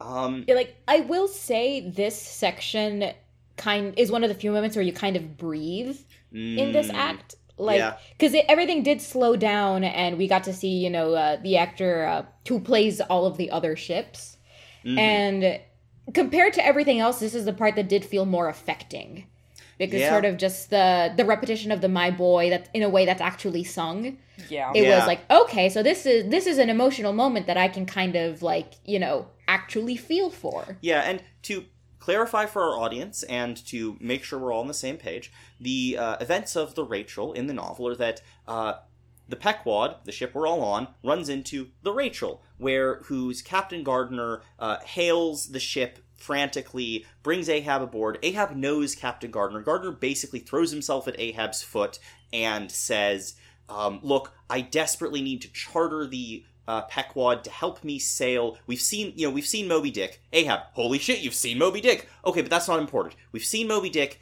and in the chase, one of our whaleboats was lost, and that whaleboat we're searching for. We desperately need your help because with two of us, we can search more of the ocean. And you don't need to describe the parallel lines to communicate the very straightforward, good thing Ahab could do. Take 48 hours to help look for lost people. And Ahab says, Where's the white whale? I'm not going to help you. I'm going to hunt the white whale. And Gardner says, My son is on that whaleboat. And that's where you get this, like, you know, my boy stretched out and sung really powerfully as, like, you know, this moment of, no, you don't understand. This is why it matters. And Ahab still goes, Okay, that's very sad, but your boy is already dead. It's Moby Dick's fault, and I'm going to go avenge him by avenging myself by killing Moby Dick. And obviously, everyone's kind of shocked at Ahab's callousness. Even Ahab is shocked at Ahab's callousness. And he, you know, and the Pequod does not help the Rachel. And that's that's the story of the Rachel. It's again, it's an emotional gut punch. It's this moment where even if you've been sympathetic to Ahab's moods and anger and revenge and his thoughts about the world, this is him showing how inhumane this has made him to the point that even he is like, you know, um, I, I, you know, I hope you will forgive me as I, I do not forgive myself. Um, and I understand that you probably will not forgive me, but I must hunt the white whale. And this does an okay job of communicating that, I guess.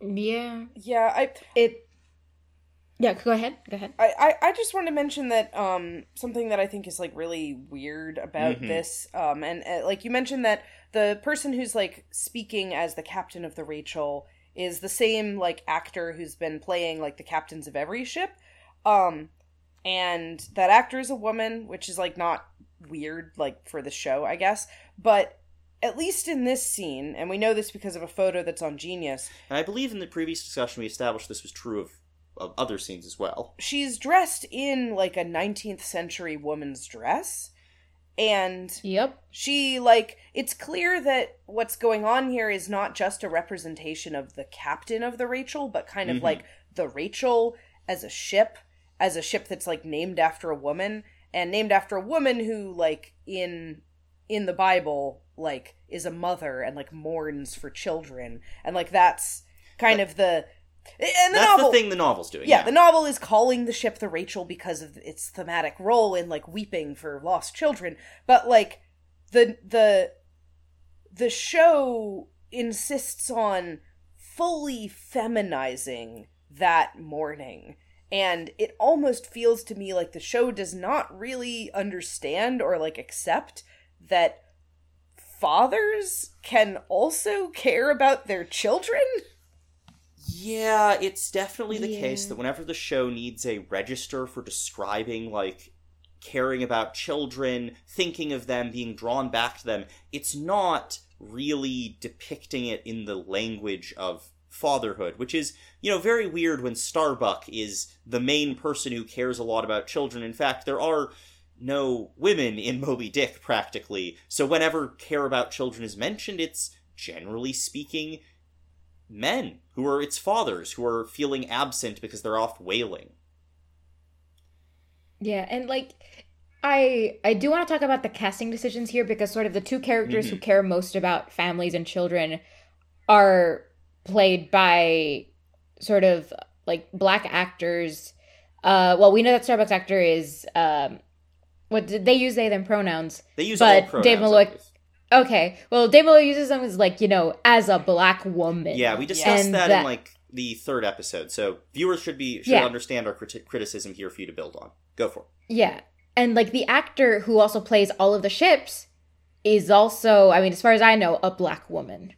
hmm So it's just it, it it happens again. It's just like the fact that there's three black actors in this. One of them is Fedallah, and the other ones are used in very specific roles. It's like that just that doesn't feel like an accident. Like I, it's very hard for me to kind of look at it and like, well, look what a what a funky coincidence. Yeah, it, it feels purposeful. Yeah, Also Daggoo. Also, Dag. Oh, Daggoo too. Yeah. yeah, and Okay. Who's treated as you know, ooh, magical person of color who loves nature.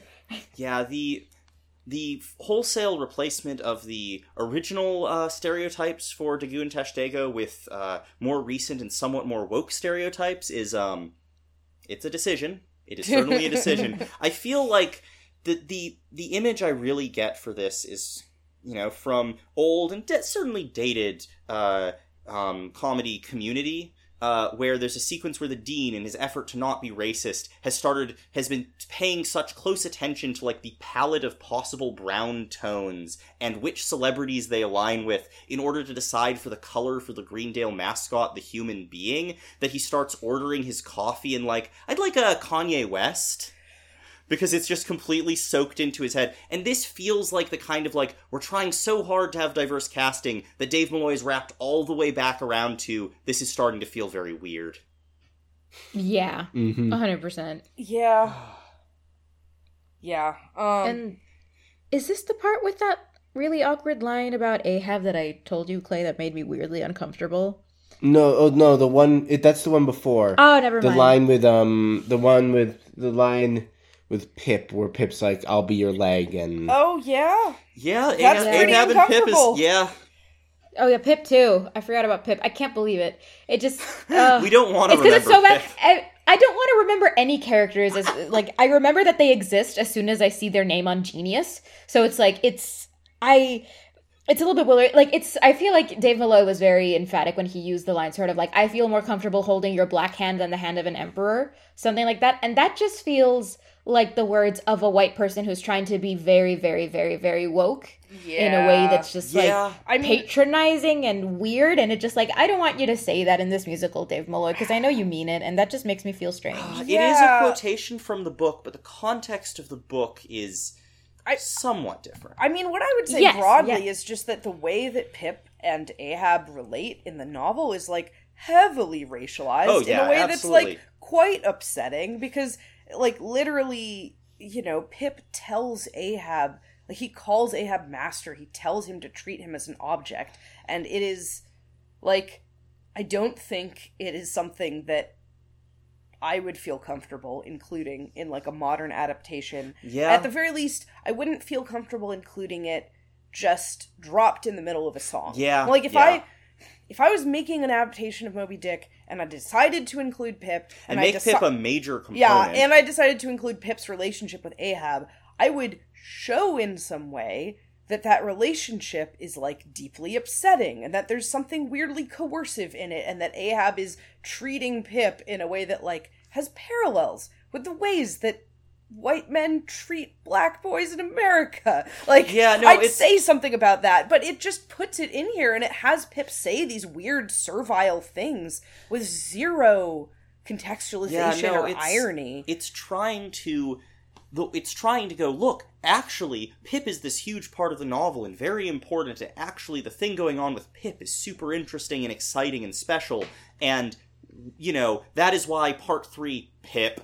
is totally like cool and good, and in a lot of ways I think that it's managing to therefore miss the actual interesting things that are certainly embedded in a racialized context. You can't remove them from that entirely and just say, oh, no, no, Ahab and Pip's relationship is great. Obviously, that's not possible. But you can say, Ahab and Pip's relationship is like groping towards a kind of humanism, and Ahab's sort of expression of, you know, anger at God is expressed in part by a love of humanity. Like he expressly says, look, here's Pip, who's like his mind is gone. He's theoretically like the least impressive or interesting or cool or good person on this boat, which is obviously drawing on certain racial ideas and also on, you know, ideas about mental illness and and you know the worth of a person and say yet still everything that is important and good in humanity is found in him he is still kind he is still good you who would say that like the gods or you know the divine is the i think he says the gods because he's using it in that shakespearean rhetorical way that the gods are the source of all good and man all ill. Look here. And he's using pip as an example of the goodness of humanity. And while that's not without its problems it's so much better than whatever is going on in this musical with pip.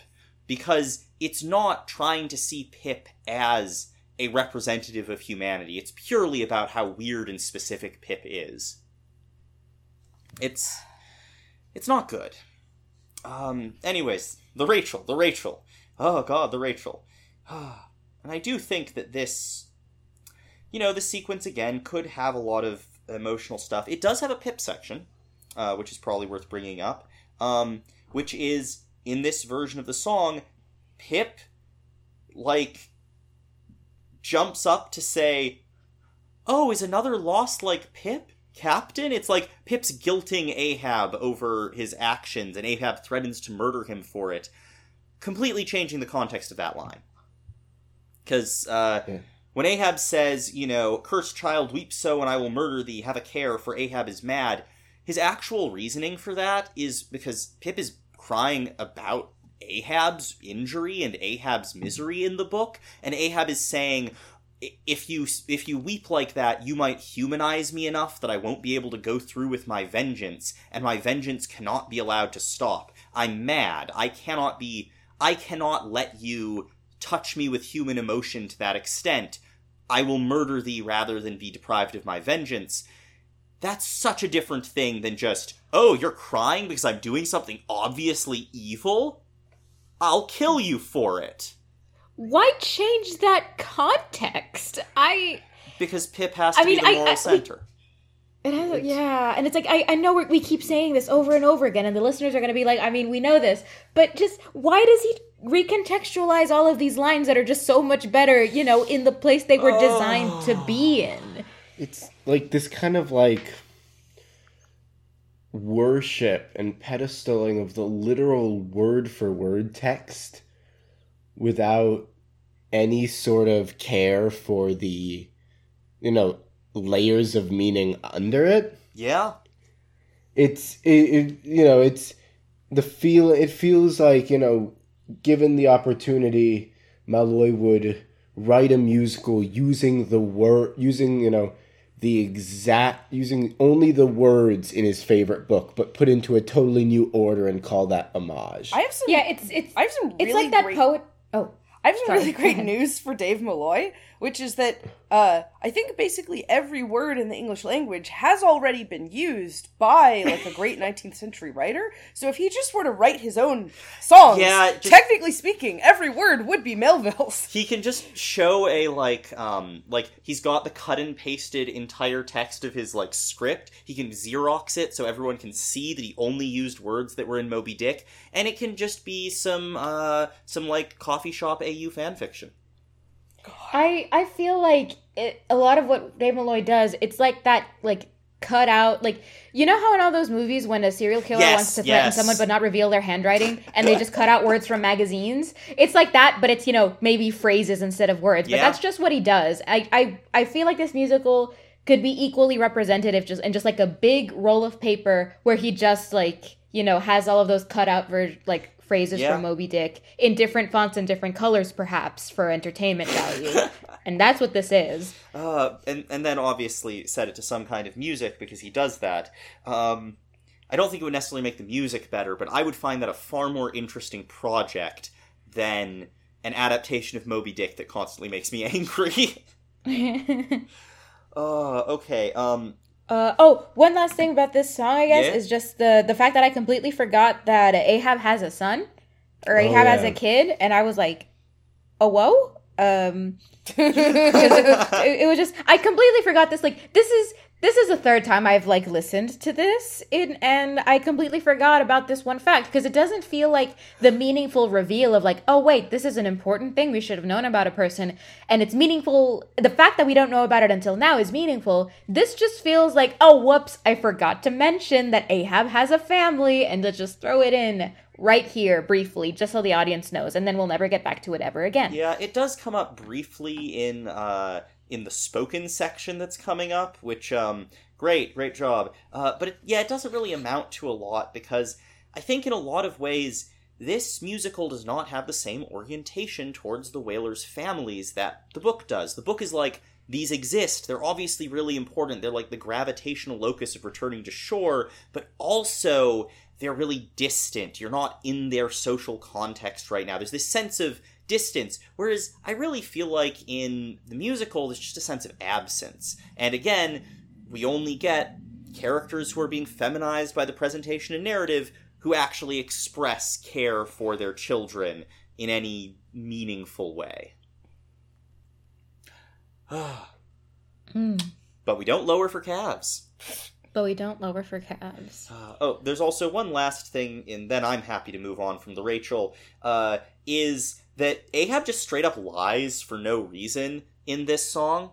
What does he say? He says, when he's told no harpoon has yet been forged that will ever kill Moby Dick, he says, Not yet forged, tempered in blood and lightning are these barbs. And the thing is, that's a line from the book, because in the book, Ahab, his harpoon gets struck by lightning and, like, gets glows with St. Elmo's fire. There's a whole thing in a storm that's really cool and would have been a amazing fucking musical number. Bring in some electric guitars. I would, I would die for it. But this doesn't happen in the musical even a little. So Ahab is just claiming that these were forged in lightning in a way that has no relationship to reality whatsoever. Yeah, there was no lightning in this show. It's so true. I and like I, I just Uh. love how when we were talking about the song where the the harpoon is forged, that was one of the least interesting parts about it. Like it's just like yeah, and the harpoon is forged, and then yeah, whatever. Yeah, yeah. because that's how it feels.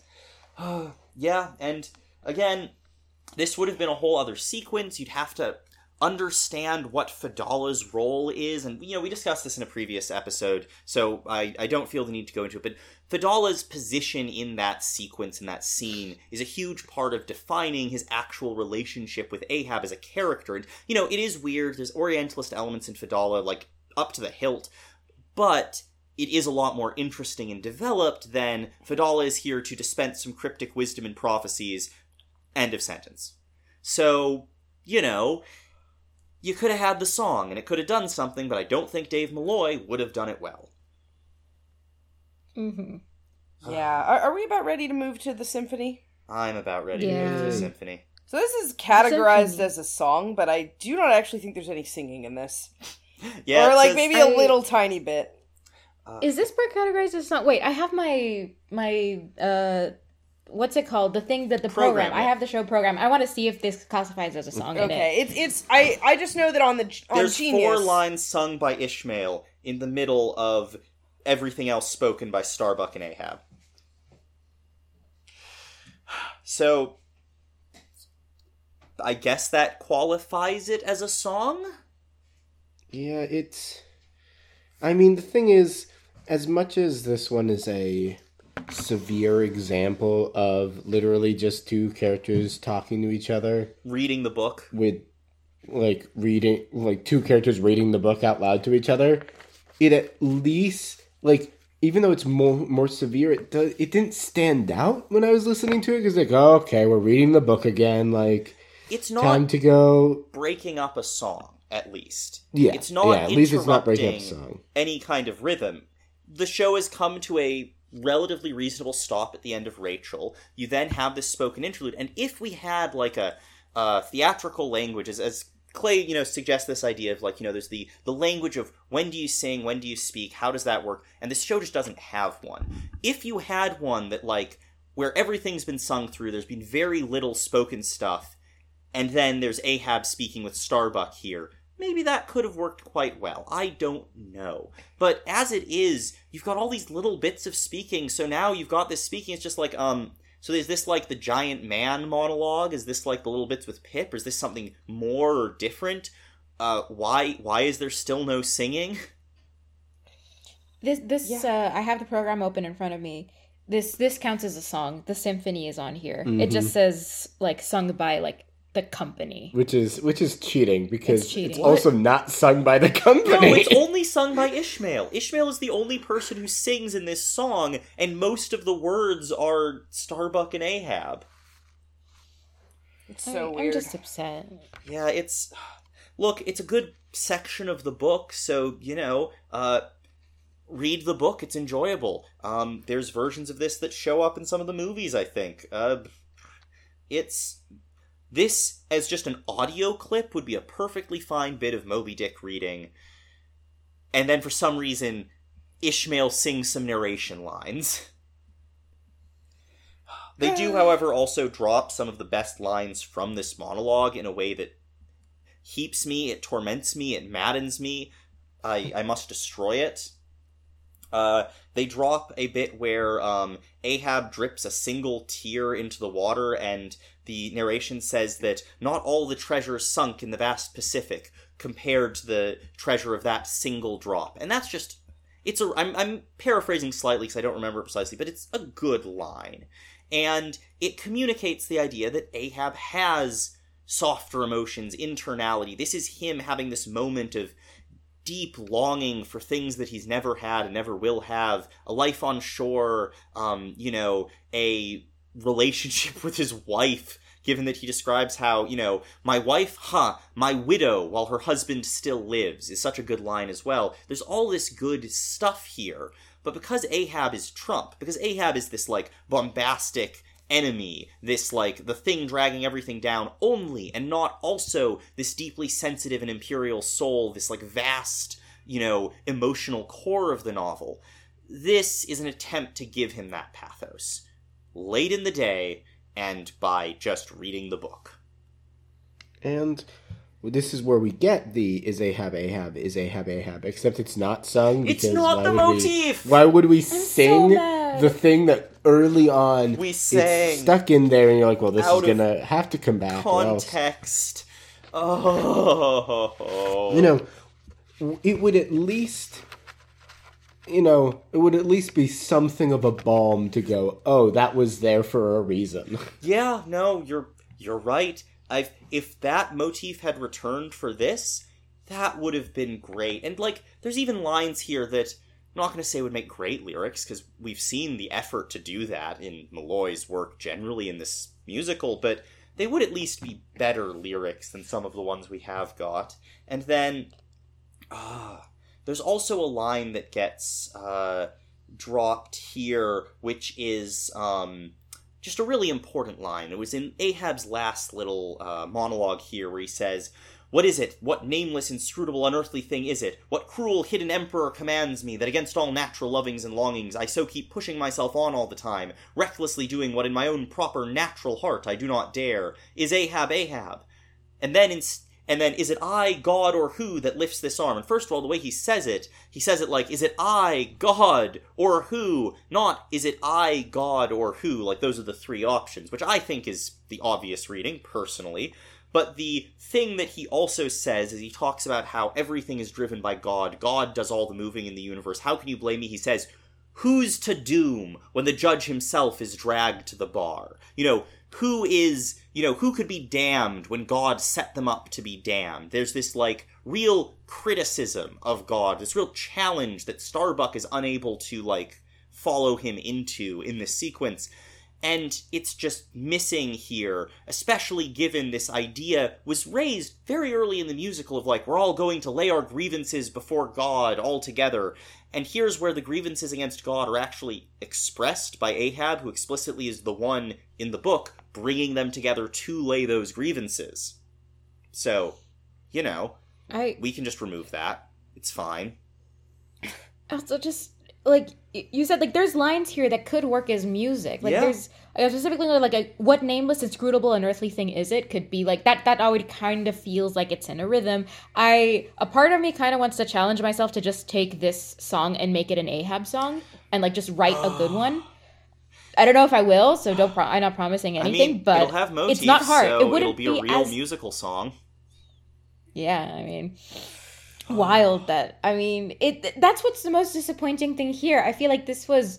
It is possible to make a good, coherent Moby Dick musical, and It we have talked extensively about the ways that that can be done and the way it can be staged and musically composed. yep. But none of that is present here because there was just no thought put into this. Dave Malloy just thinks he can take words, put them to music, and assume it sounds good. And I just, I'm, I guess I'm upset. Like maybe the world is like, you know, well, this is the Moby Dick musical. It didn't work. Let's never do that again because I think it's possible. I think if if people who actually understand the themes of Moby Dick and care about the text, like if And aren't Dave do- Malloy? I honestly think and that aren't might Dave be the big Malloy, one.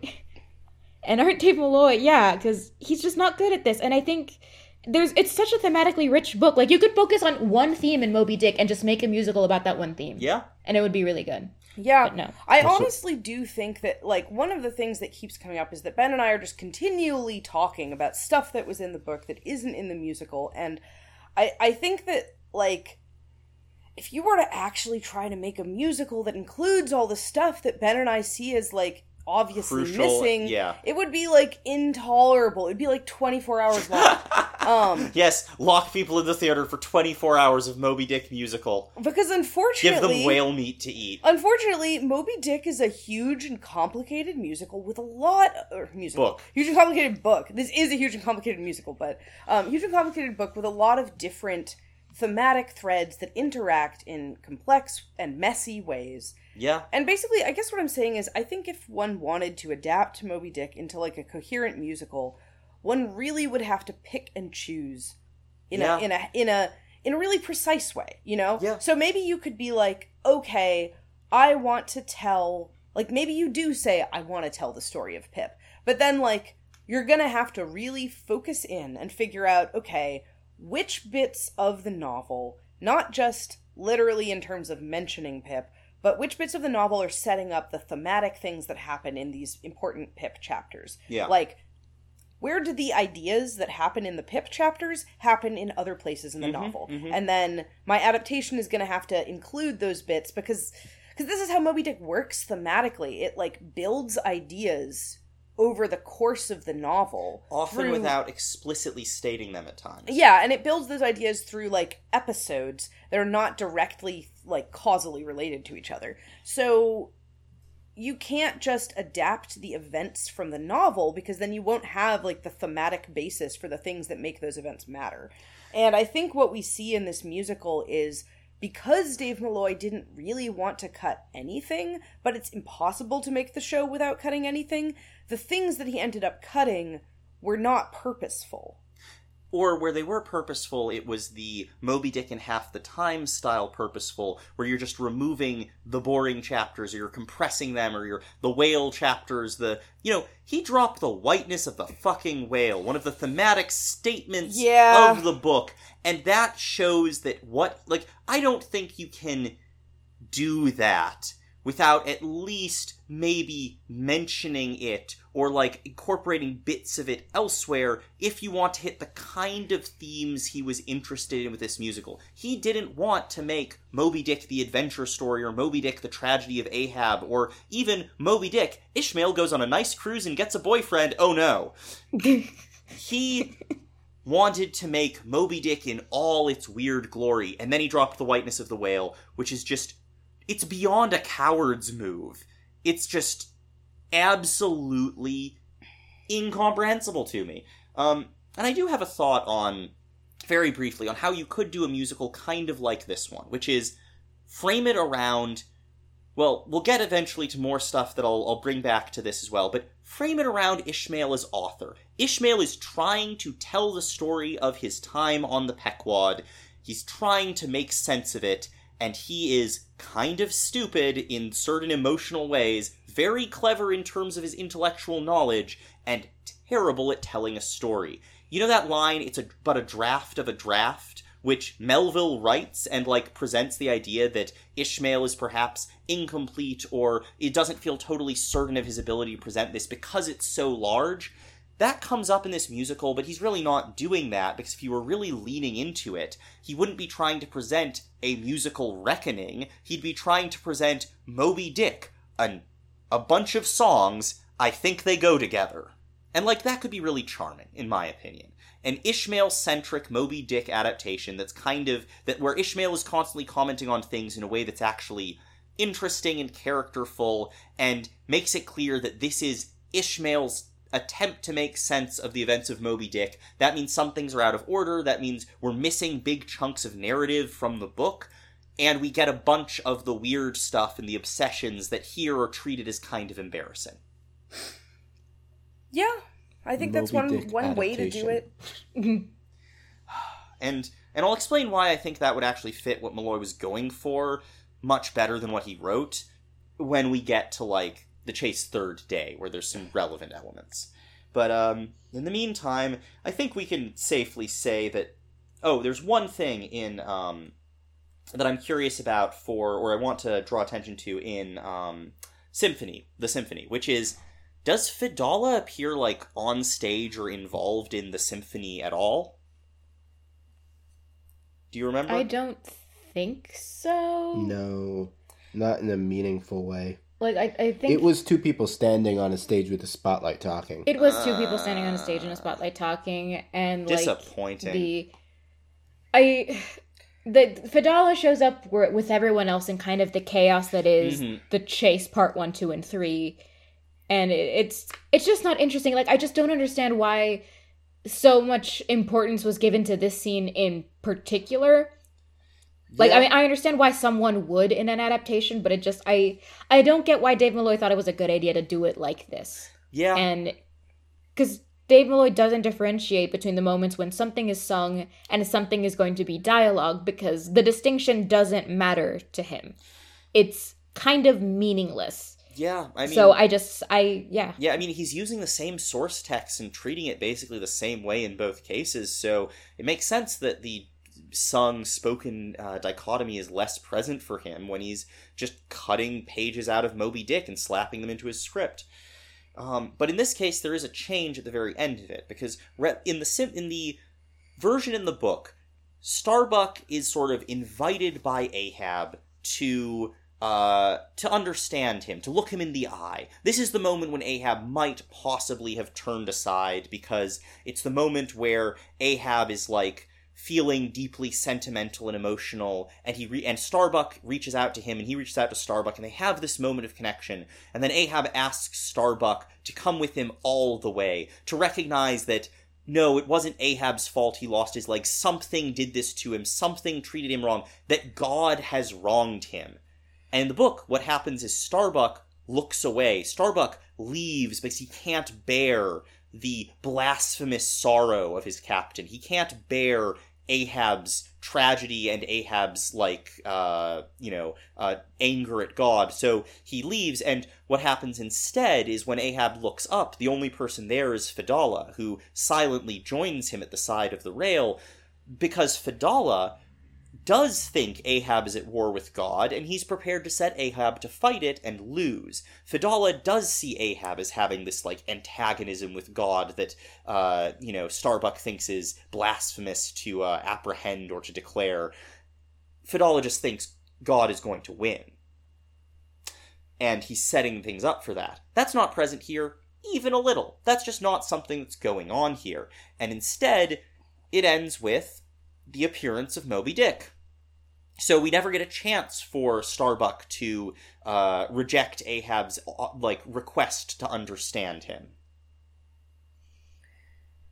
Yep, and this is where we finally see a rep- visual representation of Moby Dick himself. Yeah, I've been. I'm so excited. You know, we have those balloons of of whales. We have this like big ship set. You know, there's some some odd decisions have been made, but I'm really excited to see what they did for Moby Dick. You know, the central whale. How do you represent Moby Dick on stage?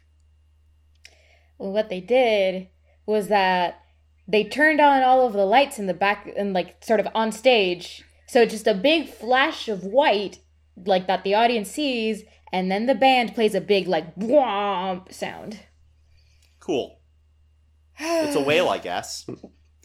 I, I mean- guess that's the whale because it's the whiteness of the whale, and so they're like you. They want it to be visually impactful and terrifying, so they just flash a bunch of lights at you and play a loud sound. Yeah, I look. I believe this could be good. Like the idea that the way you represent Moby Dick is like a bright white flash. Um, which let's be clear, that's like a strobe, right? Like that's a that's something that you probably want to warn people about. Did they do that? Nope. Cool. I they we we talked about this in version one Yep, of yep. this recording. The musical just doesn't for for all of the talk it like has about you know every social justice cause cause in the world. It um, doesn't worry about anything. Like the whole reason um, I knew about the sperm part and the very physical, jokey way they're doing it is because I was warned about it beforehand by someone who knew that that was like a weird trigger for me. hmm The Yeah. musical doesn't tell anyone about that. So a bunch of people are just like kind of thrust on stage randomly and it's like, "Oh, this is what we're doing now." Touch the and sperm for anyone pile. who's Yeah. touched a sperm pile and anyone who's, you know, photosensitive, they they get a warning about these big flashing lights that are going to start happening. It's And they warned about the motion sickness And on they- those little, it's a small world boats that like it just is barely move. it is the Because that was the only reason that you didn't go yeah, on I the was gonna go down. yes the And I like, tragedy. oh, I get motion sick, and like, and 'cause like Clay gets extremely motion Oh, sick. Like we need to establish this, and so the fact that it was nothing was yeah, it was like, Yeah, The that- fact that oh they yeah, okay, I don't get motion sick on a carousel. The fact that they Um, warned about something that was a clear non-issue, they didn't warn about something that is like an obvious like accessibility issue um, with the flashing lights, and they also didn't warn about something that is like an obvious kind of weird and Content? upsetting situation. like like uh uh physically engaging with sexually not explicit but highly innuendoed weird stuff. right like like they didn't say anything about like like children maybe not wanting to participate Yeah. in the sperm Yeah. touching um and that they had the fucking like by the way we're on the unceded land of at the beginning so funny to me like oh here's the important thing to get out at the top the sort of like anodyne pointless mentioning of like indigenous peoples and we're not going to do the things that like actually have some kind of effect on marginalized people in the audience. Yeah, it's it's not well organized. It's not well thought out, and it's not actually doing anything for anyone. Those are that that's the, that's the musical. We can stop now. yeah, so end of podcast. Thank you for listening. exactly. Ah, but yeah, no, the um, yeah, the sperm thing in particular is is very weird and upsetting, and the degree to which it's like, aha, we've got you on stage now. Now you will decide whether to touch the sperm or be a spoil sport. Is just like. I cannot imagine that that did not get discussed, and they were basically like, "Yeah, we'll trick people into touching our sperm. We'll touch. We'll trick like, people into gr- squeezing Dave Malloy's sperm on the sperm Yeah, pile." We'll trick a bunch of people into like miming this sexual act. I'm sure people won't have any issues with that at all. Yep. Yeah, no, it's it's gross. Um, I agree. Uh, Ah. And like I it just it, it can oh, I I'm I'm mad about it. I'm really Yeah, mad about yeah. like everything that this show says it stands for and then does the exact opposite in every single way. It's comedic. It's like SNL would make a skit about trying to be conscientious in an adaptation and then just like doing everything wrong. Yeah, no, it's it's doing everything wrong, but in ways that like have the precise valence of who Dave Malloy is and what his politics are in a very impressive way. Like it's not just like slapstick failure; it's deeply Malloyical. Malloy. I think about well, you remind it's like you know when people talk about like the room and how it's a fascinating portrait of a bunch of very specific things that Tommy Wiseau is obviously preoccupied with. Yeah, yeah. Right, it's that thing where you have these sufficiently bad things that end up just like failing totally on their own merit, but then being these incredible, just laser focused views into The neuroses of the one guy. creating it. Yeah, that that's this for Dave Malloy. yeah. The Hmm, I think a lot of Dave Malloy's work is that for Dave Malloy. But yeah, I mean, Octet. Yeah. Here's the thing, though. The Room isn't a musical and doesn't make you sit No. through songs. It makes you sit through a lot else, but not songs. So maybe it's coming out on top. Oh, it does. It totally comes out. It is much shorter. Yeah, that is really the important part. and it's and it's funny, even accidentally. It's Mhm. funny. Yeah, Yeah. yeah, no, I I'm unlikely to quote. Okay, there are some things in act in uh, Chase uh, three I might quote, but specifically to harm Mark. I mean, listen, I've become very used to people quoting the room to harm me ever This since I changed true. my Oh name. my, oh Oh, my hi, Mark. god. Yeah, no, listen, it's, it's I've I- done that. I've done it, it that. happens to me constantly. Everyone thinks they're very funny. We Oh. are. Um, Sorry, that was so obnoxious. I've also never seen the room, by the way. Oh, we should. Oh, I have also never It's- seen The Room. It's better than listening to this musical. So Uh, Well, I know what we're watching after this. No, do this oh, to this is terrible. This is terrible. I, I, I promise not to inflict the room on anyone who doesn't want it. Let's move on to uh, the chase. First day. this, however, we are inflicting. yeah, no, we've inflicted this on ourselves multiple times at this point, and it's it is an infliction. Uh, it is an affliction. um, I. So I want to briefly get out of the way my big thing about these three songs: the chase first day, the chase second day, and the chase third day. There's three chapters in Moby Dick: the chase first day, the chase second day, the chase third day. Each of these chapters has a very similar structure, and it does it can't even feel almost like rigid, but it's very fast. The musical does not have that quality. The musical has some of the rushedness of that section, but in the novel, that rushedness feels really like deliberate. We've finally seen Moby Dick. This is the moment of crisis. It's a moment of crisis that lasts multiple chapters and various events, but everything has culminated in this. That's why these three chapters are all titled The Chase. This is not really how it feels with this musical. It just feels like things have started stumbling at speed towards a conclusion. Yeah. yeah, the, these these songs do not, I think, have a sense of like drama and climax. They feel repetitive. Yeah. and and like not purposefully repetitive because i feel like again musically wouldn't it be interesting if there was like either a series of three short songs or just like one song in three parts with a lot of repetition and a lot of structure and when it breaks from that that's when it's like oh wait this is meaningful thematically and musically yeah. like what if what if that was a thing Yeah. it doesn't do it it's just an extended section which like like i well i mean i won't say that these songs aren't sort of divided because each of them are kind of separated by the big blah and Yep. like flashing lights Yep, yep. The the presence Um, of the white whale, sort of. Yeah so it's like it's divided but it's not separate Yeah, yeah. And there's like clanging on a bell and saying first day and second day, and there's like it's almost like we're supposed it's to be. like that spongebob thing where mr krabs and the, and the like the no, cowbell you're right. It totally is. Like, but the thing is, so for those who are not aware of the SpongeBob meme, uh, it's a SpongeBob is continuously doing patties with like one hour of sleep or something for like a week because Mr. Krabs has decided to have the Krusty Krab be open 24 hours a day because he wants to outdo Plankton's 23 hours a day. And SpongeBob is slowly being physically destroyed by this. And so you get this montage that has Mr. Krabs, you know, yelling, you know, fourth day, and like clanging a bell, and he like floats over SpongeBob's haggard face. And that's the exact same vibe this is going for, which is bizarre since the previous horrible monotony song was all soft and gentle. Three years, we just became the worst of what we were. And now that it's like, just three days of intense, specific challenge that each time you are thrown out of the boat and you get back in you decide to face death again, this time it's being treated like Mr. Krabs floating across the screen going, Three days! Ding, ding, ding, ding. I can't do a Mr. Krabs voice even a little. God. Danny's looking at me because I can. oh.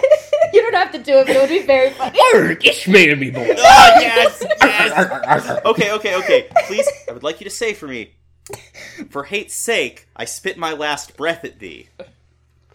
Oh, Sp- SpongeBob, me oh. boy, for hate's sake, I, I spit my last breath at thee. I love you. Thank you so much. That I I want I want I mean, okay, I would love a Muppets version of Moby Dick because I would love a Muppets version of many things, but I would love a SpongeBob version of Moby Dick now. Wait, is there any way Did- I feel like SpongeBob something never they've did done. that?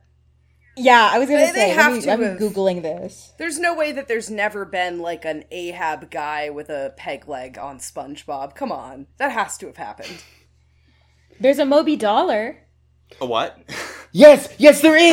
Yes. Moby Dollar. Moby In- Dollar. in Okay, fact, according yes. to the to the in, in the Encyclopedia SpongeBobia, Moby Amazing. Dollar is a giant dollar bill that Mr. Krabs dreams of catching one day. She appears in the episode Sleepy Time. Description: Moby Dollar is a giant green dollar bill. She swims around the ocean and is quite flexible like a real dollar bill. Abilities and talents. Moby Dollar has the ability to spit out pennies. She can also quickly hop around land to quickly reach the ocean. You know what? Uh, I, roll in the episode. I, I Moby Dollar appears throughout Mr. Krabs' dream. Dream Mr. Krabs successfully catches her with the help of Dream SpongeBob. However, she escapes when SpongeBob does not keep an eye on the net. You know what That's I it. love That's- about this is that uh, Moby Dollar, this like uh, cartoon Moby Dick sort of as a dollar bill from a dream sequence in a SpongeBob episode, has more like distinct moves, has more of like a, a set of powers than Moby Dick does in this musical. Yeah. Which is this is like to me the big big failing of these chase songs is that mm-hmm. like we do not have any sense of the like steps of the combat between Ahab and Moby Dick. Like the essence of these chapters is that like Moby Dick keeps like doing shit that is like completely fucking wild. He keeps like attacking in ways that no one is prepared for. Yeah, he so very early on in the musical, there's the use of this idea in a very weird way that didn't scan well for music, but Malloy, uh, of Moby Dick like looking like a little white weasel down below and then coming up larger and larger. That's a thing he does during the chase. Similarly, he also swims in a big circle to make a whirlpool around Ahab and is like slowly drowning him. Like Moby Dick has a Pokemon move set. Moby Dick, use whirlpool. And, like- it's super effective. And if you don't if you don't have that, the chase is just like, damn, it's it's three days of more whaling, I guess. Yeah, Like, three days of we and- keep not catching this whale, and there's no sense of like why do you keep not catching this whale? You just keep going out and failing to catch the whale, I guess. You know, oh, um, oh. I, I am Moby Dick, Blade of the Pacific, and I have never known defeat. we need we need that energy. If you're gonna if you're gonna choose to adapt the chase in this, this much granular detail, if you're gonna include all three days, rather than as I think most adaptations do, just kind of abstracting it into a single Yeah. climactic scene of Oh. chase. Then you've got to oh. do the things that make each day of the chase notable. You've got to have all of the ups and downs and the events. the character drama, the way that like you know this final crisis plays out through all of the characters as they face down the whale. There's so much there, and there's so little here. Also, I Yeah. feel like this is the moment where all of the whaling descriptions from early on pay off Yes. because Yeah. by, by explaining all of the whaling, you are training the reader slash the audience of like this is how typical whaling happens. Yes. This is how whales behave. This is how we do the Yeah, thing. yeah. Whales. and then whales when it gets to do certain things. Yeah. Yeah. And so when you get to this final big confrontation with Moby Dick, it's like, wow, all of the things we told you about, none of that seems to be happening here. Something is going wrong. This musically feels like a time to do like a reprise of a whaling song. Yeah, no. But you know, things are going But bad. dubstep. Yeah. Dubstep And version. also, the beat I- Bring the people back on stage, but like kick one in the shins or something. like yeah, like okay, who push wants to, him out of the boat. who wants to Give him on, motion sickness for real. who wants to get on stage and hunt Moby Dick? And after the first whaling voyages, it's all super chill. But you know, uh, if this were the novel, Ishmael would have warned you that you know whales have been known to do these dastardly and terrifying things. Moby Dick, in particular, you've been warned that Moby Dick is not like many other whales. He is like this exceptional class of terrifying man-killing whales. But in the musical, you don't have to do that. You can just have this placid boat ride. Maybe do it once or twice. So the first time you do it, everyone's like, uh, okay, motion sickness. Then it's a small world after all, and it's kind of charming. Then you get the second time, and it's the same kind of thing, and you know, you can have things. And then the third time, you do this, and you just like knock the boats over and like when the music you know happens there's just screaming and like it's just terrifying for the people huddling in the boats and then it's like The chase second day. Who wants to get in the boats to face Moby Dick again? And just like you just have like the crew on stage like cracking their knuckles and like hoisting their harpoons and the audience, ideally some idiots are going to run up and like they're like, "Okay, one second. Safety waiver? Okay, cool." And just terrify them. Fucking make it clear that you are signing up to fight Moby Dick like everyone on the fucking Pequod did when Ahab did the quarterdeck speech. You know what this is making me think about? Uh, one of the Moby Dick adaptations that we're going to cover at some point in the future. Yeah, we're gonna talk about it. Yeah, Well, which is a Moby Dick themed roller coaster. yeah. Oh yes. I feel Wait, where is like- it? I I feel one of my like hyperfixations is theme parks. Oh, so this sick. is very relevant to my interest. yeah, yeah. This is a. I, I think it is called like Hakusei? yeah Hakugei. Hakugei. Because oh, right, Hakugei that's just- a different thing entirely. Hakugei means white whale, Yep. and uh, so it's it's not technically named Moby Dick, but it's like this is the phrase that gets used to mean like the white whale in Mhm. Japanese. Yep, yep. Um, and yeah, my wife is also into theme parks and into roller coasters, uh, and so when I was like. Hey, I want people to talk to me about Moby Dick adaptations. She was like, Well, do you want to talk to me about a roller coaster? And just even from this moment, I'm already thinking, I bet that roller coaster has more of the spirit of whaling and of the chase of Moby Dick than this musical does. Oh wow, this is an intimate roller coaster. Hang on, I pulled it up on Yeah, yeah, no, This no. is very interesting to me. look, look, we. I'm, I'm so sorry to say this, but we can't burn content for a future podcast here. we need to focus on Okay. the horrors of Malloy. I'm so sorry. Okay, I'm so sorry. That's okay. Uh, one thing that happens in the chase first day before we can finish that and move on is that Fedallah says something that makes no sense whatsoever in the context of this musical or Fedallah, which is, "Oh captain, my old captain, fallen flat-faced on the water, the ocean won't sustain your madness much longer." So, first of all, it's a weird little couplet to put in Fedallah's mouth. Um, it's you know, it's just purely like, "Aha, we're moralizing via Fedallah, the weird one." But it's also he calls Ahab my old captain, which makes no sense. He calls Ahab old man many times in the novel, but he doesn't say my old captain because one of the important things about Fedallah that becomes clear is that while at first it seems as though Fedallah is like Ahab's secret like ally and like his weird hidden, you know, orientalized uh, minion, the revelation that Ahab and Fedallah are actually locked in this kind of theological battle representing opposing forces and ways of understanding the world, the fact that Fedallah is setting Ahab up to die means that that kind of comradeship is both bizarre because they haven't been sailing together a bunch, and also just weirdly out of place, and I just dislike it. This is my ongoing thing. Yeah. Dave Malloy does not understand what Fedallah was. He only sees the Orientalism, and he doesn't even see that in a way that's useful. It's only a Walt Whitman reference. Oh, is it? the Oh Captain, My Captain. Yeah. Oh, God, you're right. Like the f- fallen flat face that, you know, lion, we're on the deck, my captain lies, lion fallen, and de- it's just a reference to oh, Captain, my captain.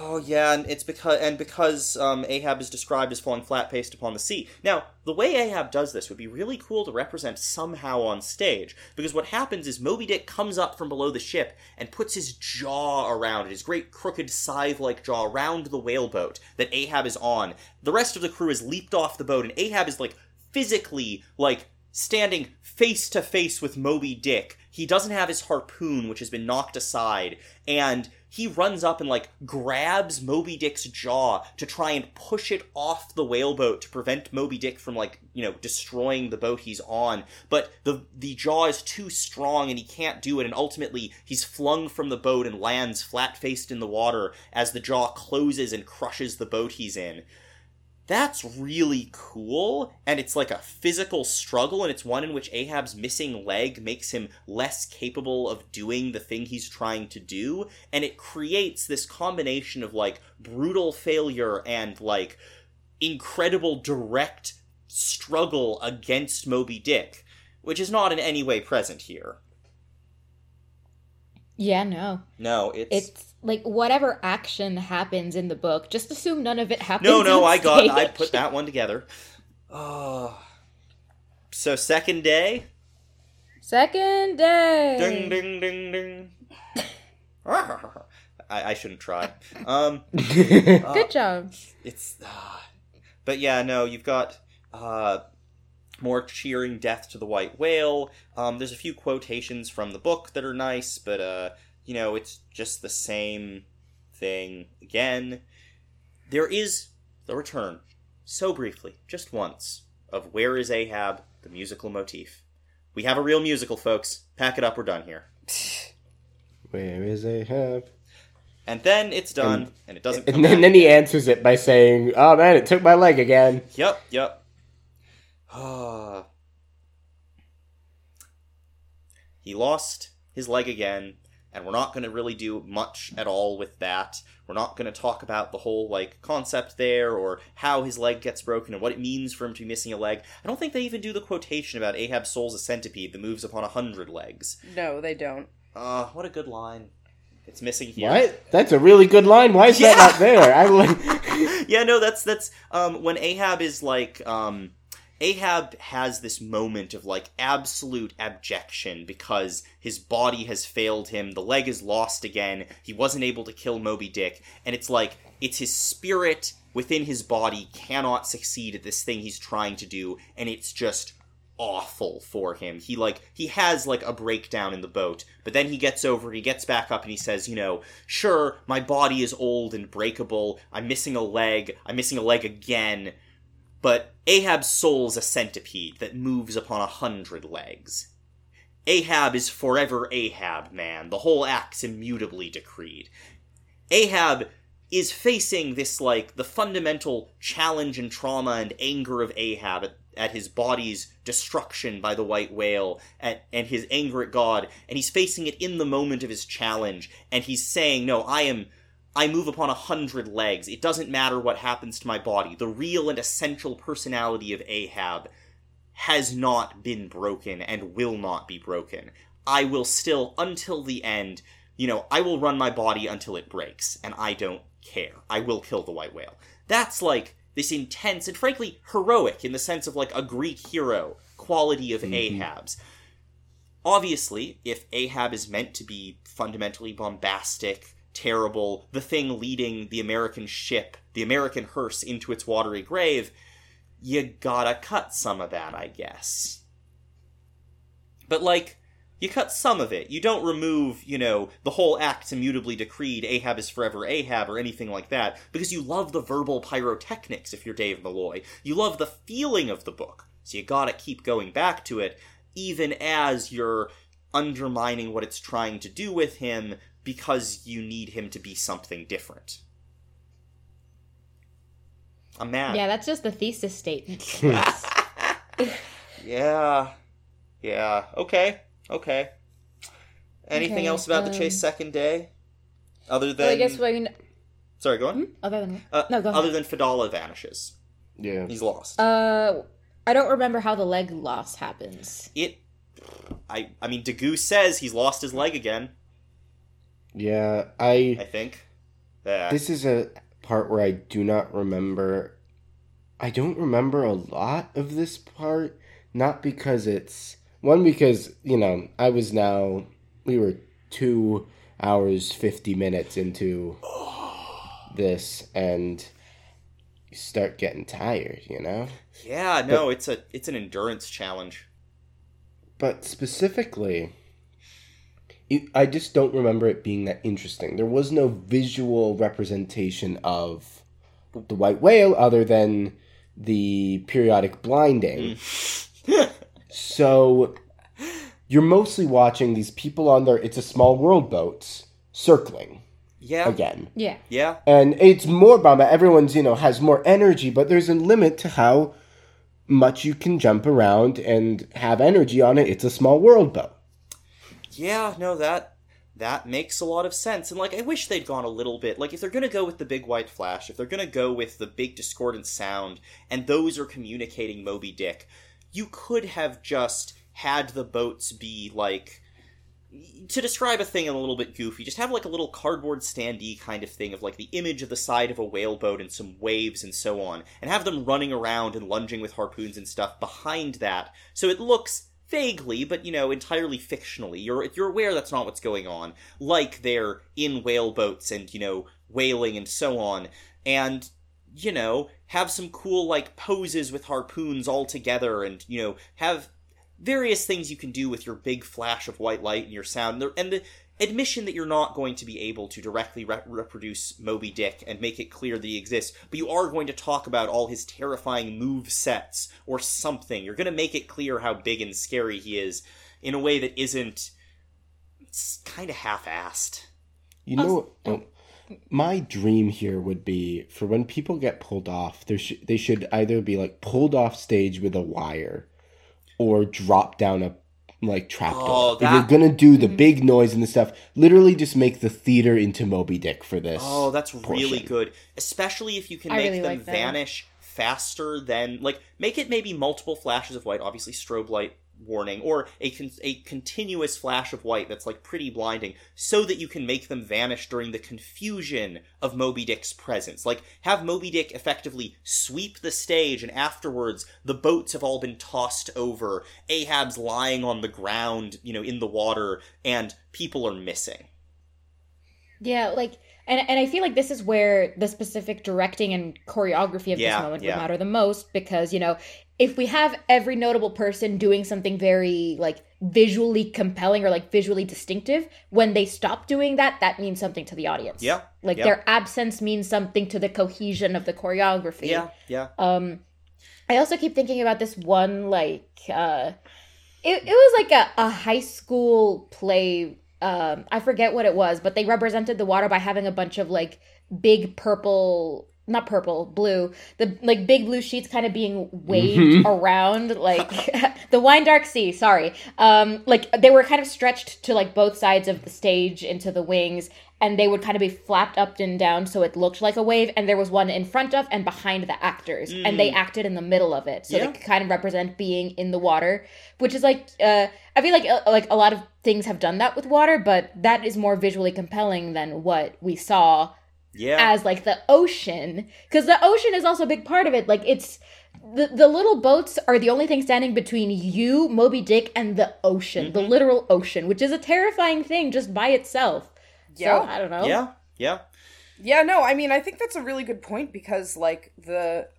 uh, When we talk about, like, Moby Dick's moves, right? Yeah, Some yeah. of what he does involves, like, straight up. Biting, uh, slapping, etc. Yeah, but a lot of his attacks are really about attacking the boat and, Yeah. like, breaking the boat. Because if And you're not in your Making a giant whirlpool. Exactly. He he's he he mobilizes the idea of like being of people falling into the water and then being caught up in the water. That's Yeah. like the real danger. and that's the thing that happened to Pip as well. That is the one of the huge dangers of the whale chase is less that you will be instantly killed by a whale, though that can happen. You can get hit by the whale's tail or get your leg torn off by its terrible scything jaw, for example.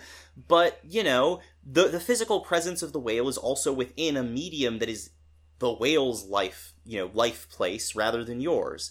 And this is one place where I do think we should return to Hamilton because we mentioned the like the the minimalism, the the maximalist minimalism of this style of presenting things on stage and how much that's like clearly aping Hamilton.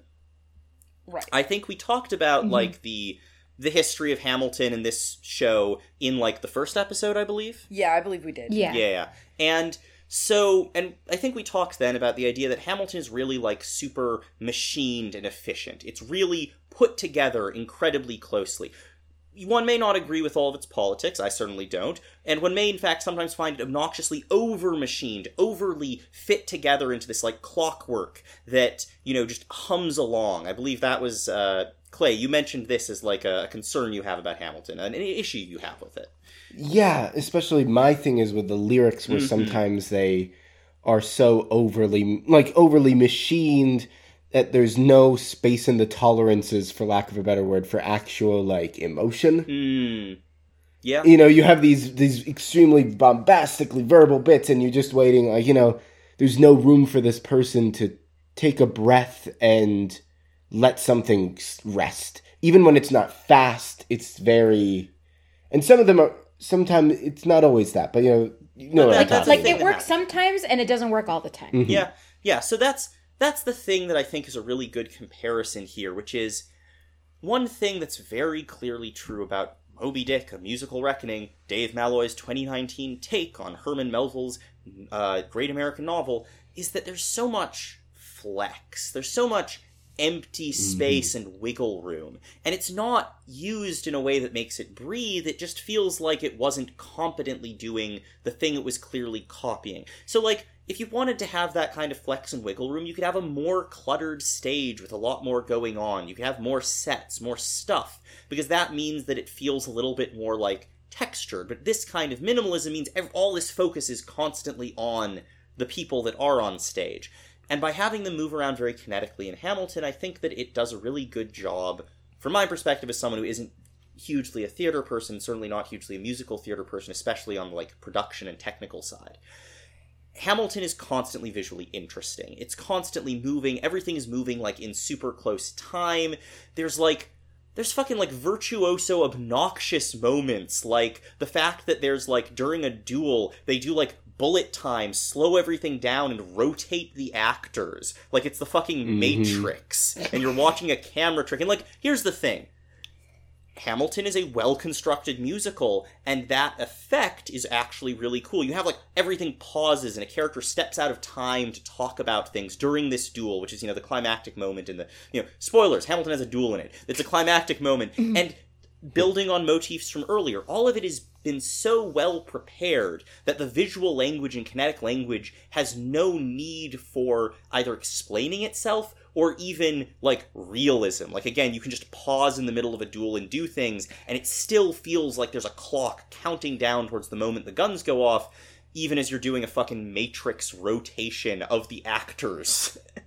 Right, and it like it works because there is literally a song earlier on in the musical that tells you how duels work. Yes. It tells you how they work like in the narrative and how you as the audience are like seeing this visualization of a duel. There is a dancer always in the chorus that represents the bullet. yeah. And that's and like not literally because like in those scenes it's not like someone walks from one end of the stage to another, but it like it represents like when people are going to die in a little bit. Like there's always some interaction with the dancer who is the bullet. Yeah, there's a bunch Uh, of things like that which set up this like very strong visual and choreographed structure that means that even as you're doing a huge dance number around something that's totally unrealistic to like, you know, the presumed actual events of a duel, it represents it very directly and it represents it in a very dense manner. And this wailing does not sound like it does even a fraction of that.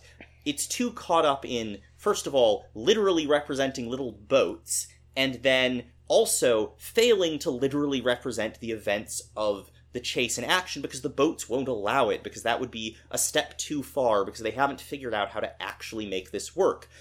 Like it feels like there's a couple cute ideas in there and then a lot of it has just been left on uh, it's kind of like hamilton and it's frustrating because of all of the focus and, for lack of a bet, like better word, like budget, Mhm. both creativity and both budget of like literal money and creativity and Mhm. direction and stuff went earlier when you know.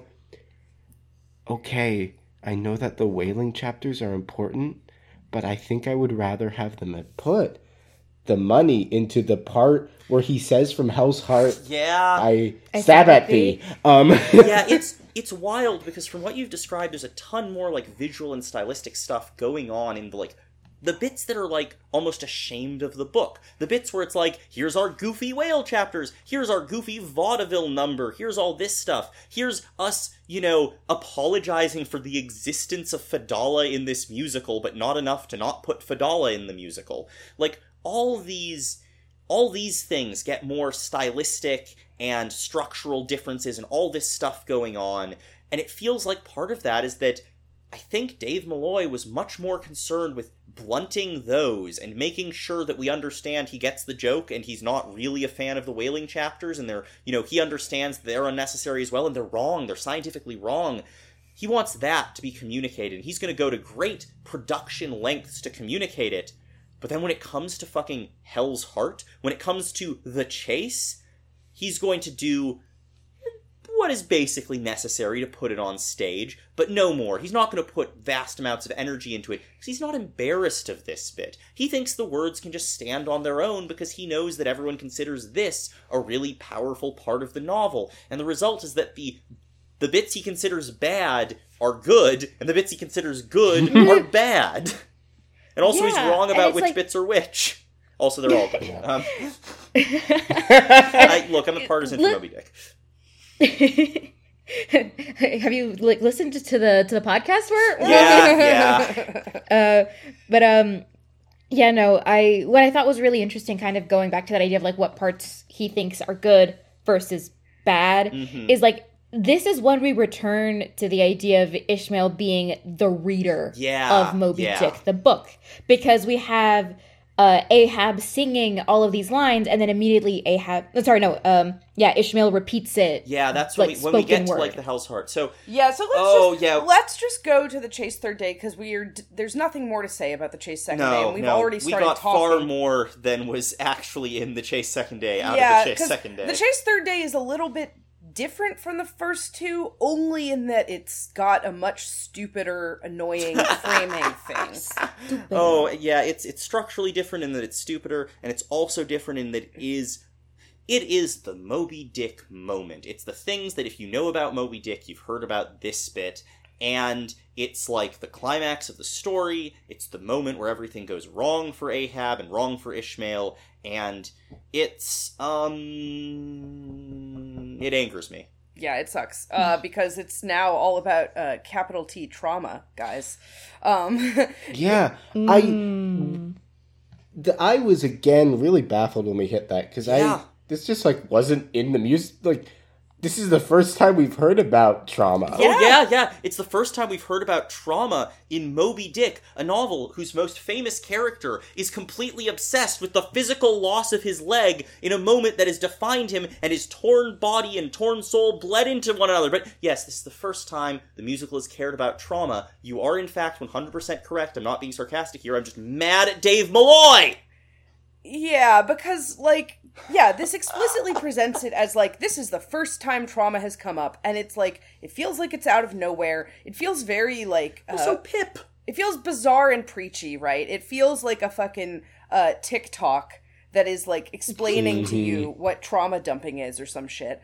Um, and I think I have actually seen someone describe Moby Dick as uh, a twink describe a t- trauma dumps to you about whales for 600 pages, and it makes me mad. Uh, that makes me mad on a number of levels. But anyway, um, the, yeah, like there's this b- bizarre little speech that Ishmael gives about about trauma. Does someone just want to read it? No, it's bad. Fair. People can go look at the genius annotations themselves if they want This to. is true. It's a dumb little speech about like what trauma Mm-hmm. is and what the moment of trauma is in this story, and it it identifies the moment of trauma as seeing Fedallah's dead body like attached to Moby Dick, which is bizarre because like I mean of course that's a very upsetting thing to happen.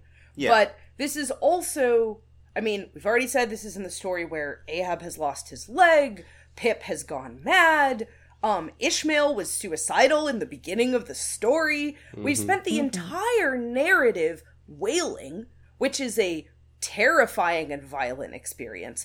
And we're about to have the actual climax of the story, which is not seeing Fedallah. The climax of the story is Ahab stabbing the fucking whale and then everyone dying. But no, the moment of trauma, that's seeing Fedallah's dead body.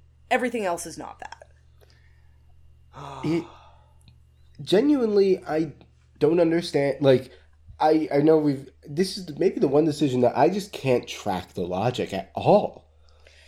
There's a fascinating element here where it like is straight up contradicting itself within the song because like okay, I guess I will read a tiny amount of this little speech where this Ishmael speech about this Ishmael speech about trauma, he says uh you don't remember before or after just the moment of the jolt bam. So there's this idea that okay trauma means a time a moment that gets kind of lifted out of time and is disconnected in your Yep, memory there are moments that loop in your head. Trauma distorts time. Thanks, Ishmael. Okay, okay, okay. And the question of how much that is like true is like a thing I think I could fight with, but setting that aside and just being like, okay, sure, that's what trauma is.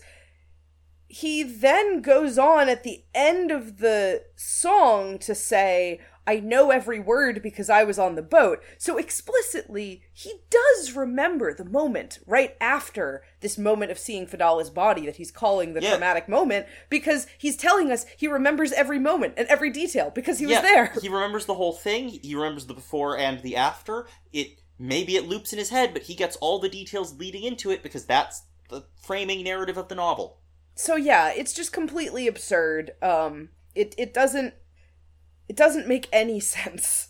Yeah, I have a bit of a logic as to why this is the moment of horror, the moment of trauma. And it's that, I mean, frankly, it's poorly done. It is not a well constructed thing. But it's the idea that Fedallah and the American hearse, and the idea that, oh, we've revealed Yeah. the first hearse misunderstood. Uh, and the problem is that if you've said the first hearse is misunderstood and you haven't had Ahab saying, ah, well, I'm invincible because the first hearse can be made, made of no human hands, and how will we see a hearse on the ocean? This is a moment in the book of like dawning horror, but it's dawning horror the way that like Macbeth learning that Dunson that uh, like Dunson Wood has come to bring him aim. I don't remember the Burn moment. Birnam Wood has come to Oh, Dunsinane. damn! I'm a, I'm a fake Shakespeare fan. I'm sorry. But um, the uh, this moment of realization that the impossible has occurred and Ahab's quest is doomed is a moment of like shock, and the thing happening is so gothic that it is itself something that shocks and appalls. But it's not the moment of crisis or the climax. It's the thing that says, and now the climax begins. But if you have made a big deal out of the American hearse, if you've you're thinking to yourself, but not necessarily actually putting into the text that the American hearse is this central image, that we are, you know, all riding to it, then the idea that you have seen the first hearse and you're setting up the idea that we've all been riding the American hearse the entire time, that could be. Sorry to get loud in this recording, by the way. I'm just, just full of emotions. Um, that could easily be what Malloy was thinking that he wanted to emphasize the hearse. He wanted to emphasize Fedallah's like uh, you know prophecy coming true. He wanted to emphasize that this is the moment where Ahab, who has seemed so in control and so in power, fails and loses. And this doesn't super work because Ahab has been dealing with the loss of his leg the entire novel. So like the idea that this is the moment where Ahab realizes he is mortal and can lose um is weird. It's certainly in the book a weird and interesting dynamic because, you know, Ahab's been actively discussing this and considering the possibility of his body breaking and not carrying him all the way and so on. And that's not really happening in the musical.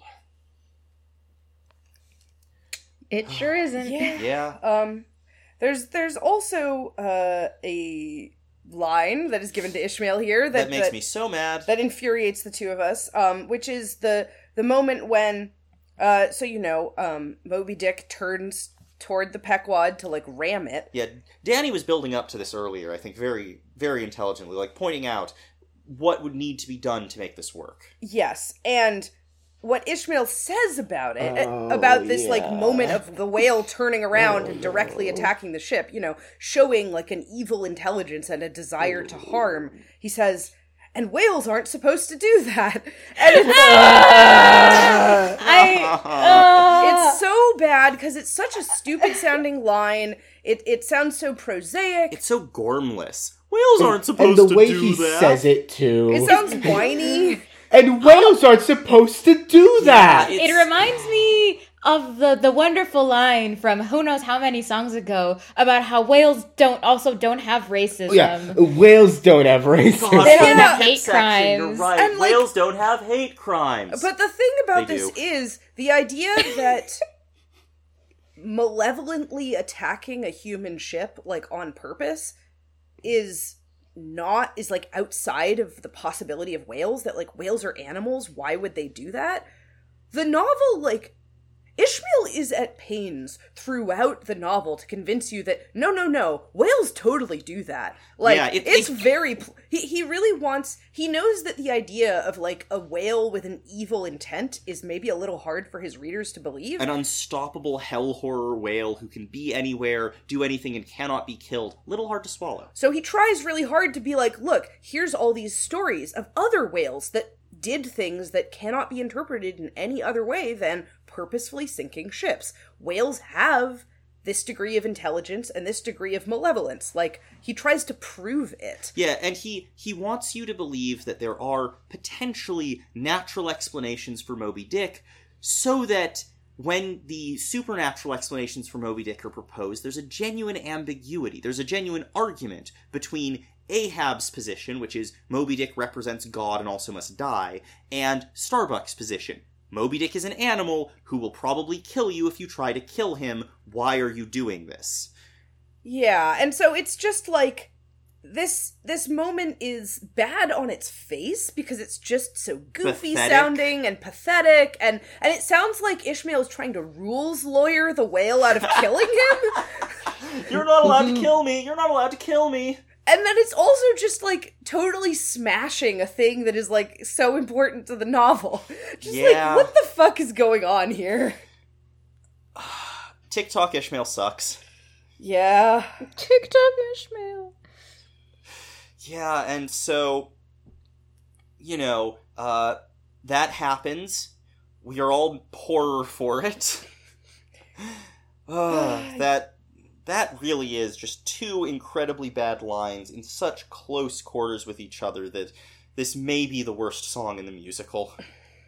But It also has uh Ahab like singing the the famous from Hell's Heart I stab at thee lines and then immediately after he says each line Ishmael repeating it in kind of like a frantic tone and it it it really undercuts the power of any of these lines I think um yeah, It really does. Also, I'm I'm just conceptually surprised that the from Hell's Heart I Stab at Thee isn't the last line of the song.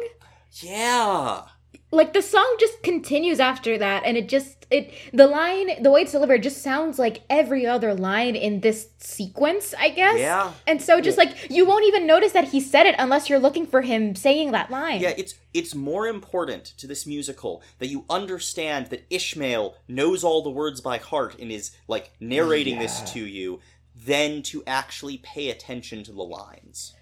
Also there's that like okay another hamilton parallel because like when when we have sort of like washington's farewell address we have washington singing it and then we have i, I forget which character it is sort of like saying reciting it as it's happening. Mm-hmm. If if malloy really wanted to do that he could have done that here as in like i know all of the words and so he says them at the same time as ahab is singing them yeah it's possible. Yeah. If he really, if he was really committed to doing that, I think it was a bad. It would have been a bad idea. But if he was committed to doing it, there was a way to make it musically stand out. Yeah, yeah, no, there's there's things you could do. Um, also, something that's really important here is that Ishmael is super centered in this song. Like, Ishmael tells us about trauma in his TikTok. Ishmael whines about what whales are allowed to do. Ishmael barges in on Ahab's climactic moments to in to like make them his own lines. Like, Ishmael here comes off as a bad storyteller, but not in the fun way the book does. He just comes off as someone who's like really insistent that you need to understand that he was there. He was part of this. I went to like, you know, fucking I went to the festival, I went to the protest. That's the important thing that happened here. Me.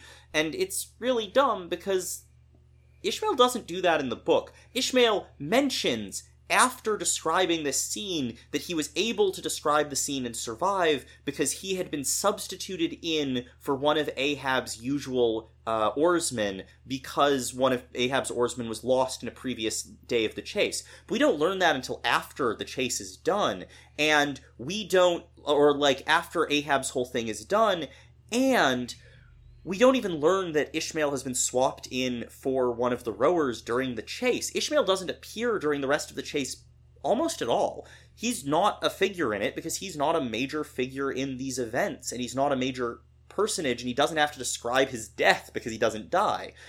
Ishmael's just there to narrate. He's out of focus. And that's what makes that sequence feel so sort of epic and, you know, third person omniscient because Ishmael has sort of removed himself from it and then later says, Well, you may not believe how I could possibly tell you this. Here's how I survived. And then he describes his own experiences after Ahab has been removed from the stage. Instead, here, Ishmael directly involves himself in every second of it, and Ahab is just not not given that focus. Yeah. Hmm. There's, There's- also sorry, go on. Are you about to talk about the last line Yeah, of the song? Yeah, I'm also going to talk about the last line of the song. Yeah. It's weird. Yeah, because the last the last like line of this song is that like Ishmael and the crew both say Ahab, and then Ahab says, "Who are you?" And uh, I, what I think I recall from when we talked about this before was that neither of you could remember any kind of staging indication as to who he was saying that to.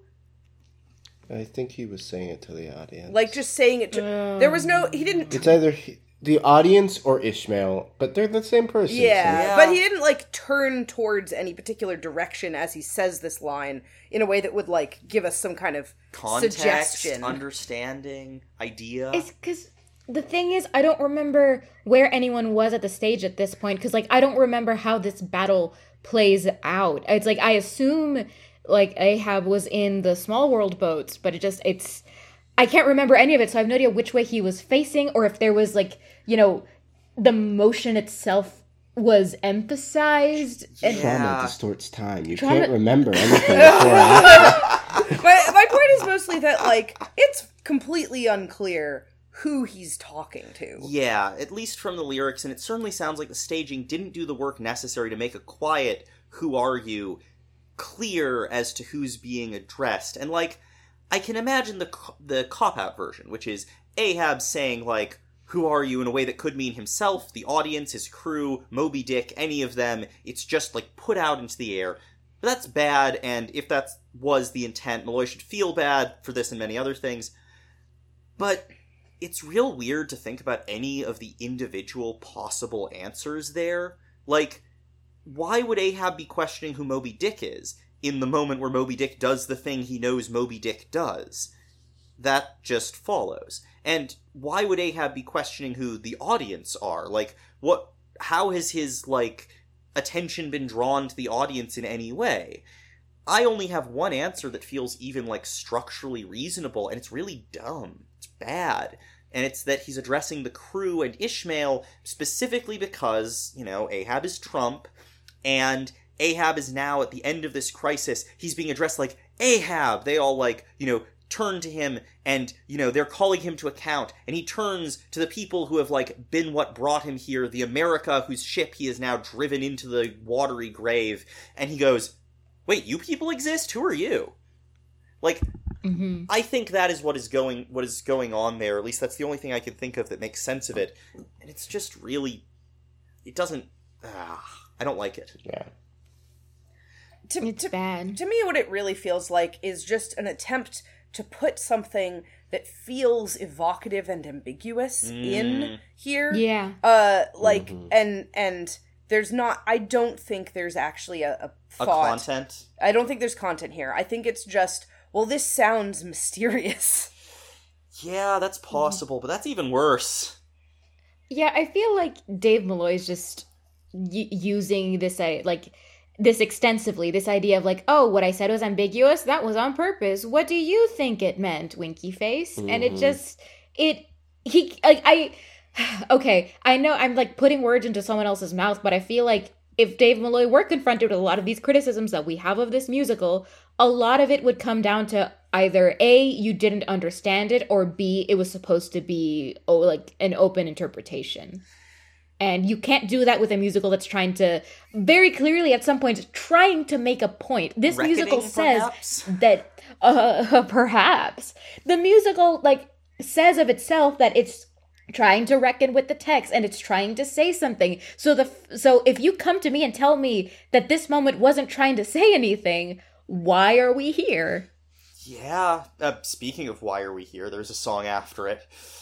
oh rip Yeah. yeah. Oh man, R.I.P. this song. oh boy This was when in a re-listen, genuinely like I was smashing my head into Yeah. things. So we've Yeah, got we've got the last whale song interlude, which uh, I hope people remember. The whale song interludes are those totally obnoxious things where Tashtego and Daggoo like talk about whale song and are both very like uh, people of color in touch with nature, and um, there's like bizarre like environmental doomerism.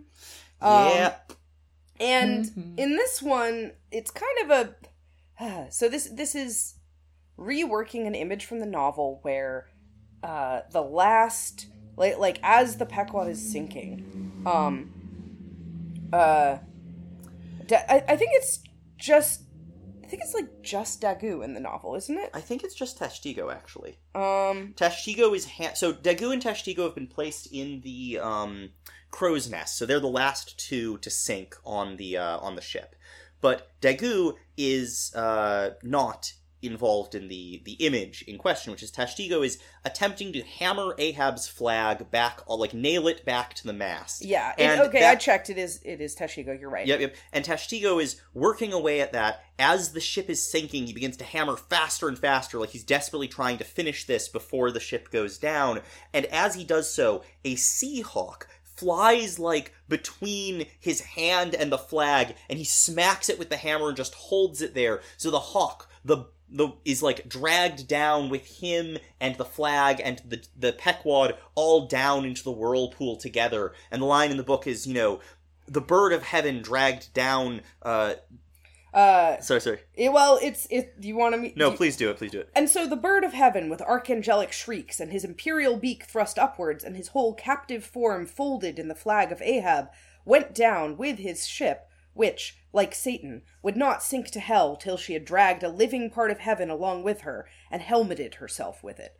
So, It's a cool image, and there's a ton of like wild symbolism of eagles and Ahab and you know Satan and all this stuff that draws on a bunch of stuff from the book. Basically, none of which is really being engaged with here.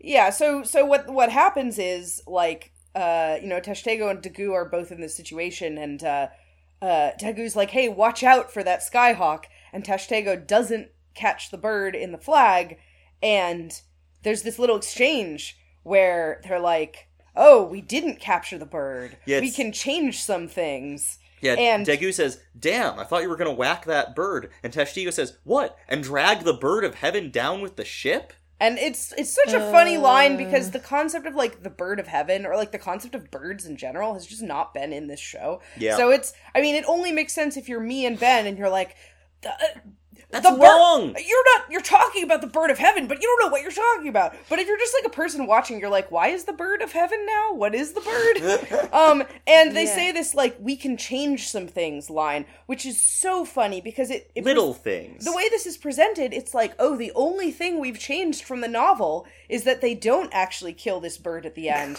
and that's my like one tiny little improvement that I feel like I can make is like I will allow this one non-human animal to live. yeah, exactly. That's that's my idea of like a slightly kinder ending to this narrative. is Yeah, it's a little lives. change without changing the main story. It's like you fucked up the main story so thoroughly.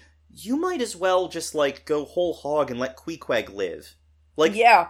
Yeah. just just have Queequeg survive on his coffin with Ishmael and just I realize that would Also- sorry, go on.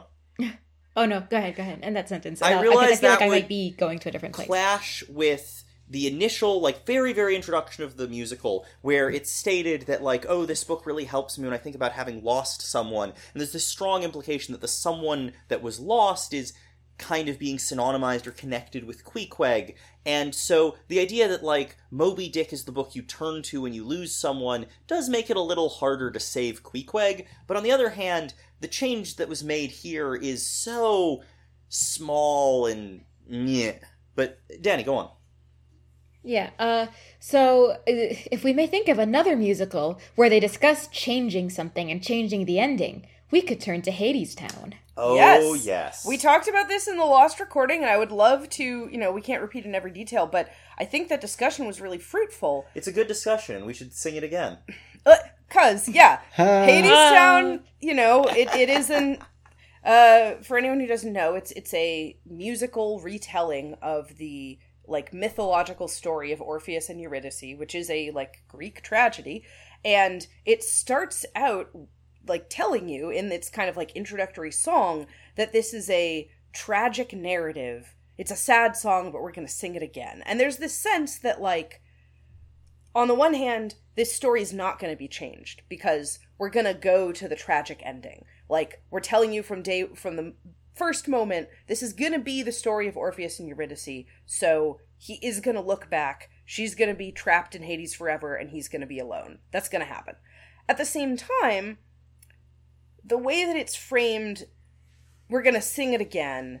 The uh, very like purposeful from moment one, like kind of uh, musical vibe Mhm. of Hadestown. Like Hadestown really picks a musical genre of like kind of um like bluesy folk rock and really like sticks its flag in that. Yeah, Um, it's set in a sort of pseudo Great Depression kind of setting. It's got a very clear like jazz age flavor to it. yeah it, it tells it, it tells you this is a version of orpheus and eurydice and part of the way it tells you that is by having a really thematically clear like musical genre and like kind of um yeah like vague time period interpretation and then even just in the title of the show by calling it hades town it's like okay our story's not a literal repetition of the story of orpheus and eurydice it's not about uh Hades, it's about like a Hades. It's about a Hades town.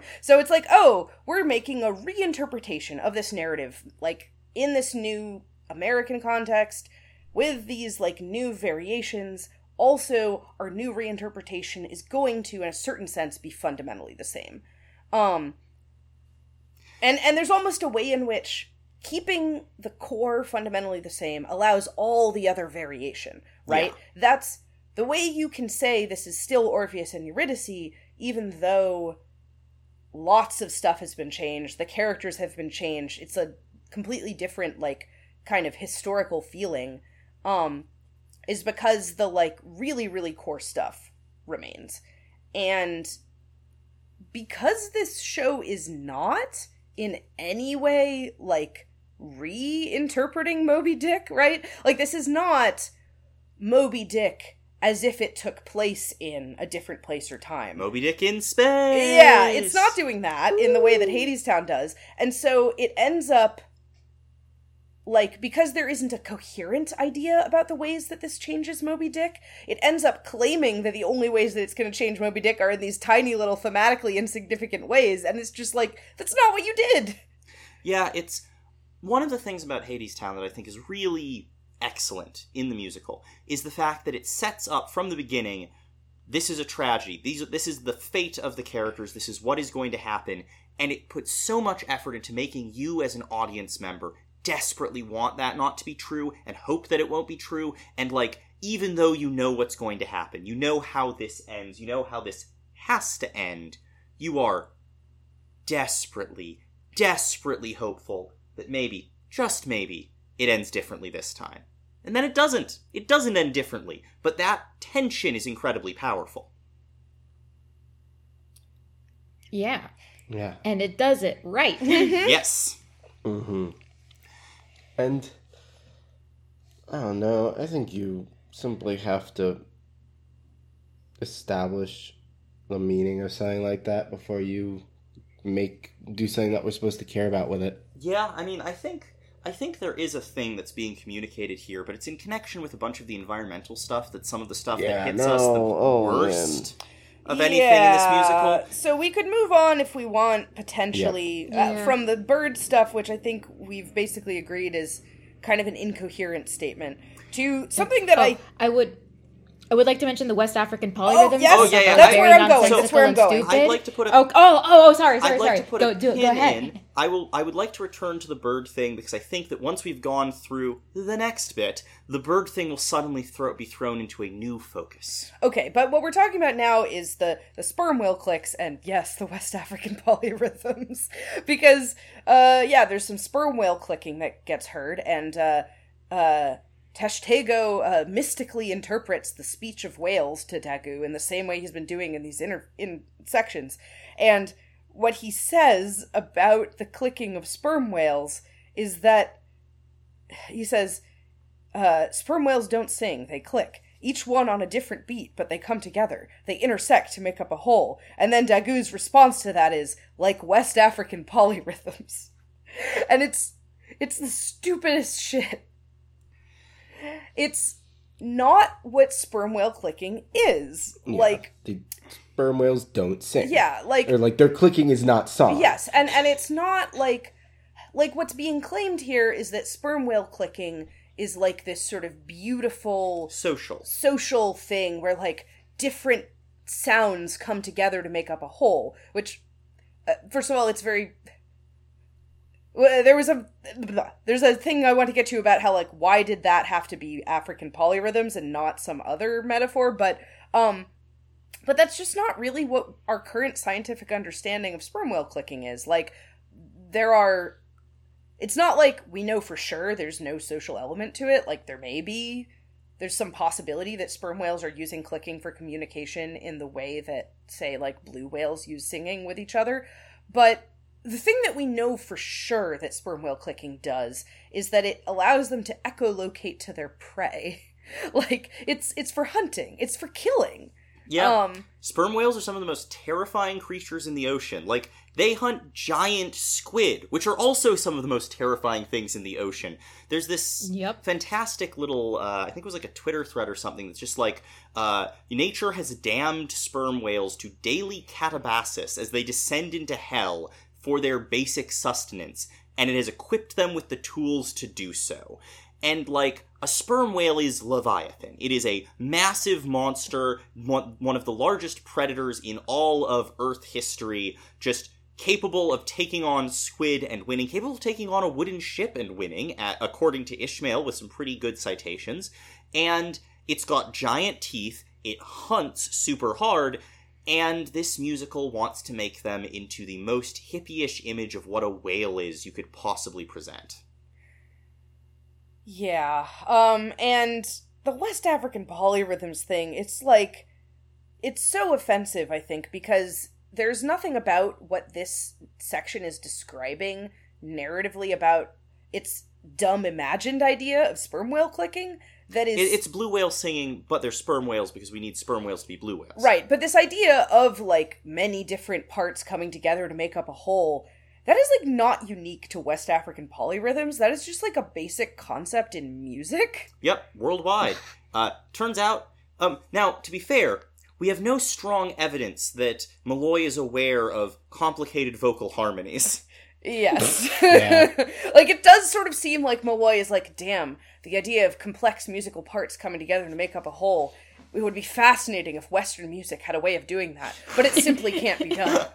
It simply can't be done. So he turns it into like, look, white people, West Africa has music too. And like, West Africa is the concept of community. Did you know that only people who are closer to nature have the idea of like communities that are close knit and come together? And this is a special quality that belongs to special people, unlike us, the sinful white people. And it's just like, that's not actually seeing or engaging with another culture or another musical tradition. That's projecting onto it the things you feel your tradition has failed to have or has lost and seeing only that, despite the fact that I'm willing to go out on a limb and say that in the vast set of traditions that use polyrhythms and complex drumming and all these things that are being referenced here, at least some of them are songs about things like war and kingship and power and you know the kind of things that songs are about because societies don't boil down to the bits that you personally think are cool about them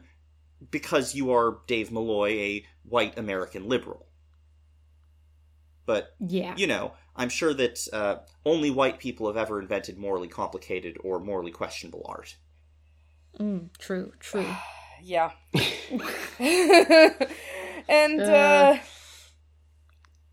Yeah, no, it's Yeah. I guess on that note, uh, the last song of, yeah, the, or is it the the last? epilogue. yeah. well, I do want to briefly The mention the uh, the doomerism here. The like, Oh yes, the Yeah. ship is Ooh, not yes, sinking. that's the ship important, is already sunk. Yeah. Yes, the ship is not singing. The ship is already sunk. I actually quite like the music in this bit because it does have multiple parts coming together with uh, different. It, I don't think it's polyrhythms by any means, but it's certainly got a little bit of harmony. It's got multiple like tunes, so that's nice.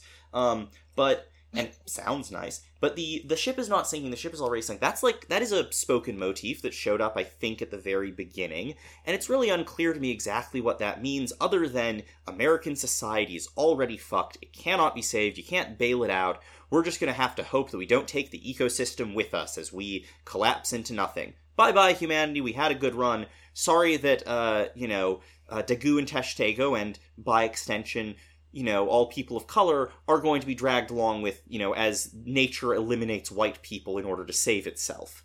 Um, it's it's bad in that fashion, but it's also bad in that this explains why saving the bird was the thing that Malloy wanted to do.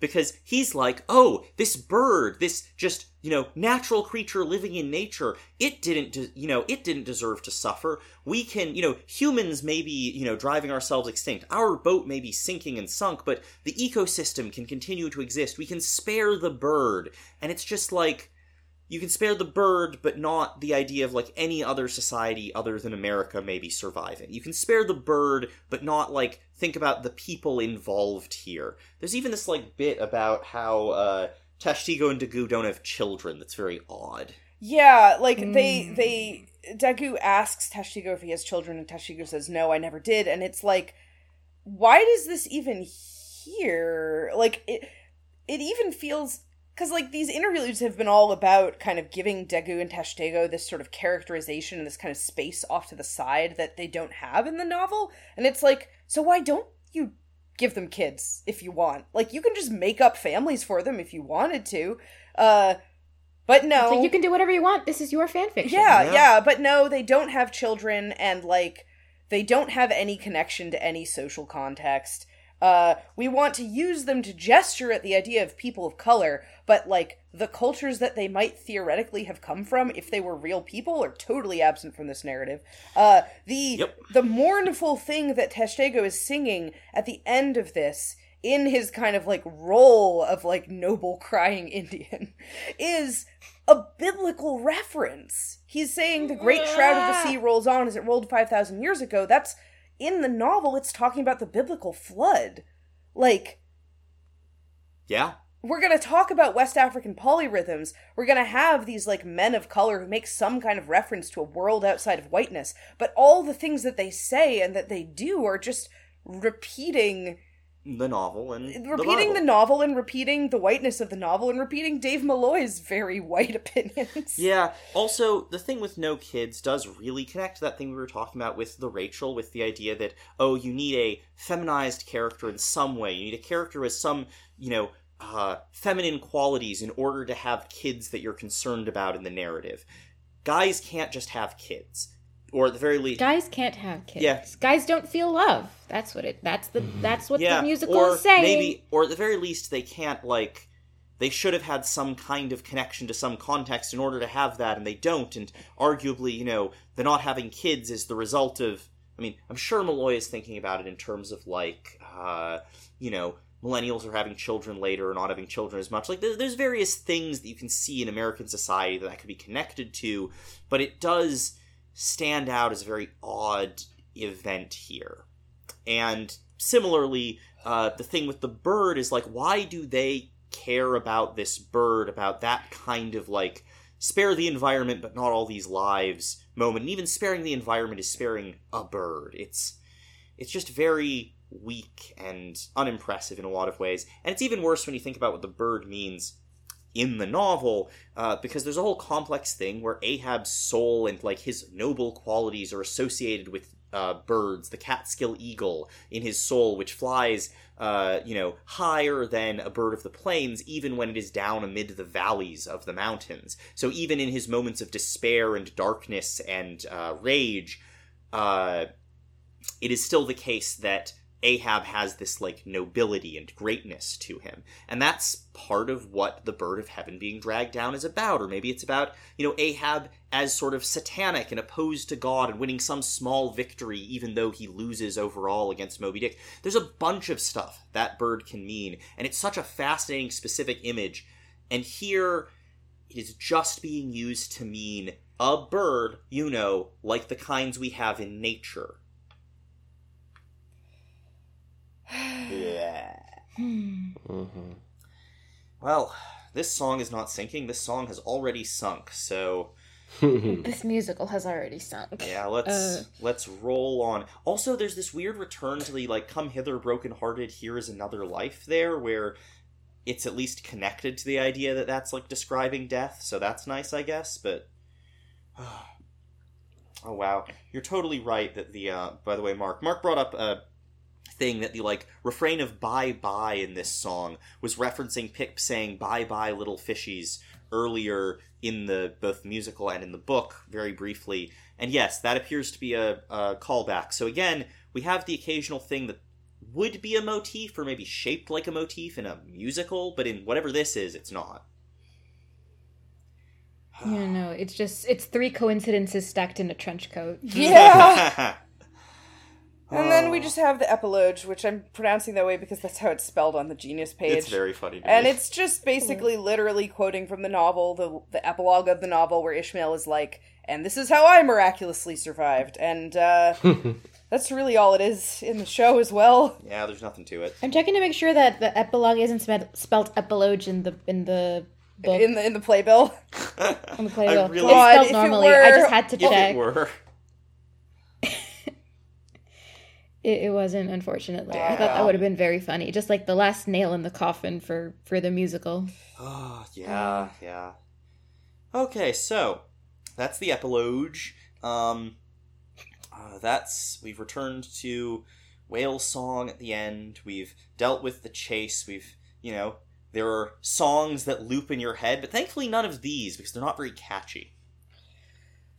Yeah, and we've learned that like all of humanity must die for the sins of whiteness, but like maybe a bird will survive.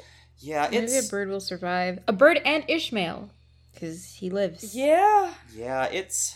What if the change he made to the end was to kill Ishmael? I mean, it would be consistent. dead. Whoa! And I, Ishmael, also died. You're speaking to a ghost. I just think it would be cool.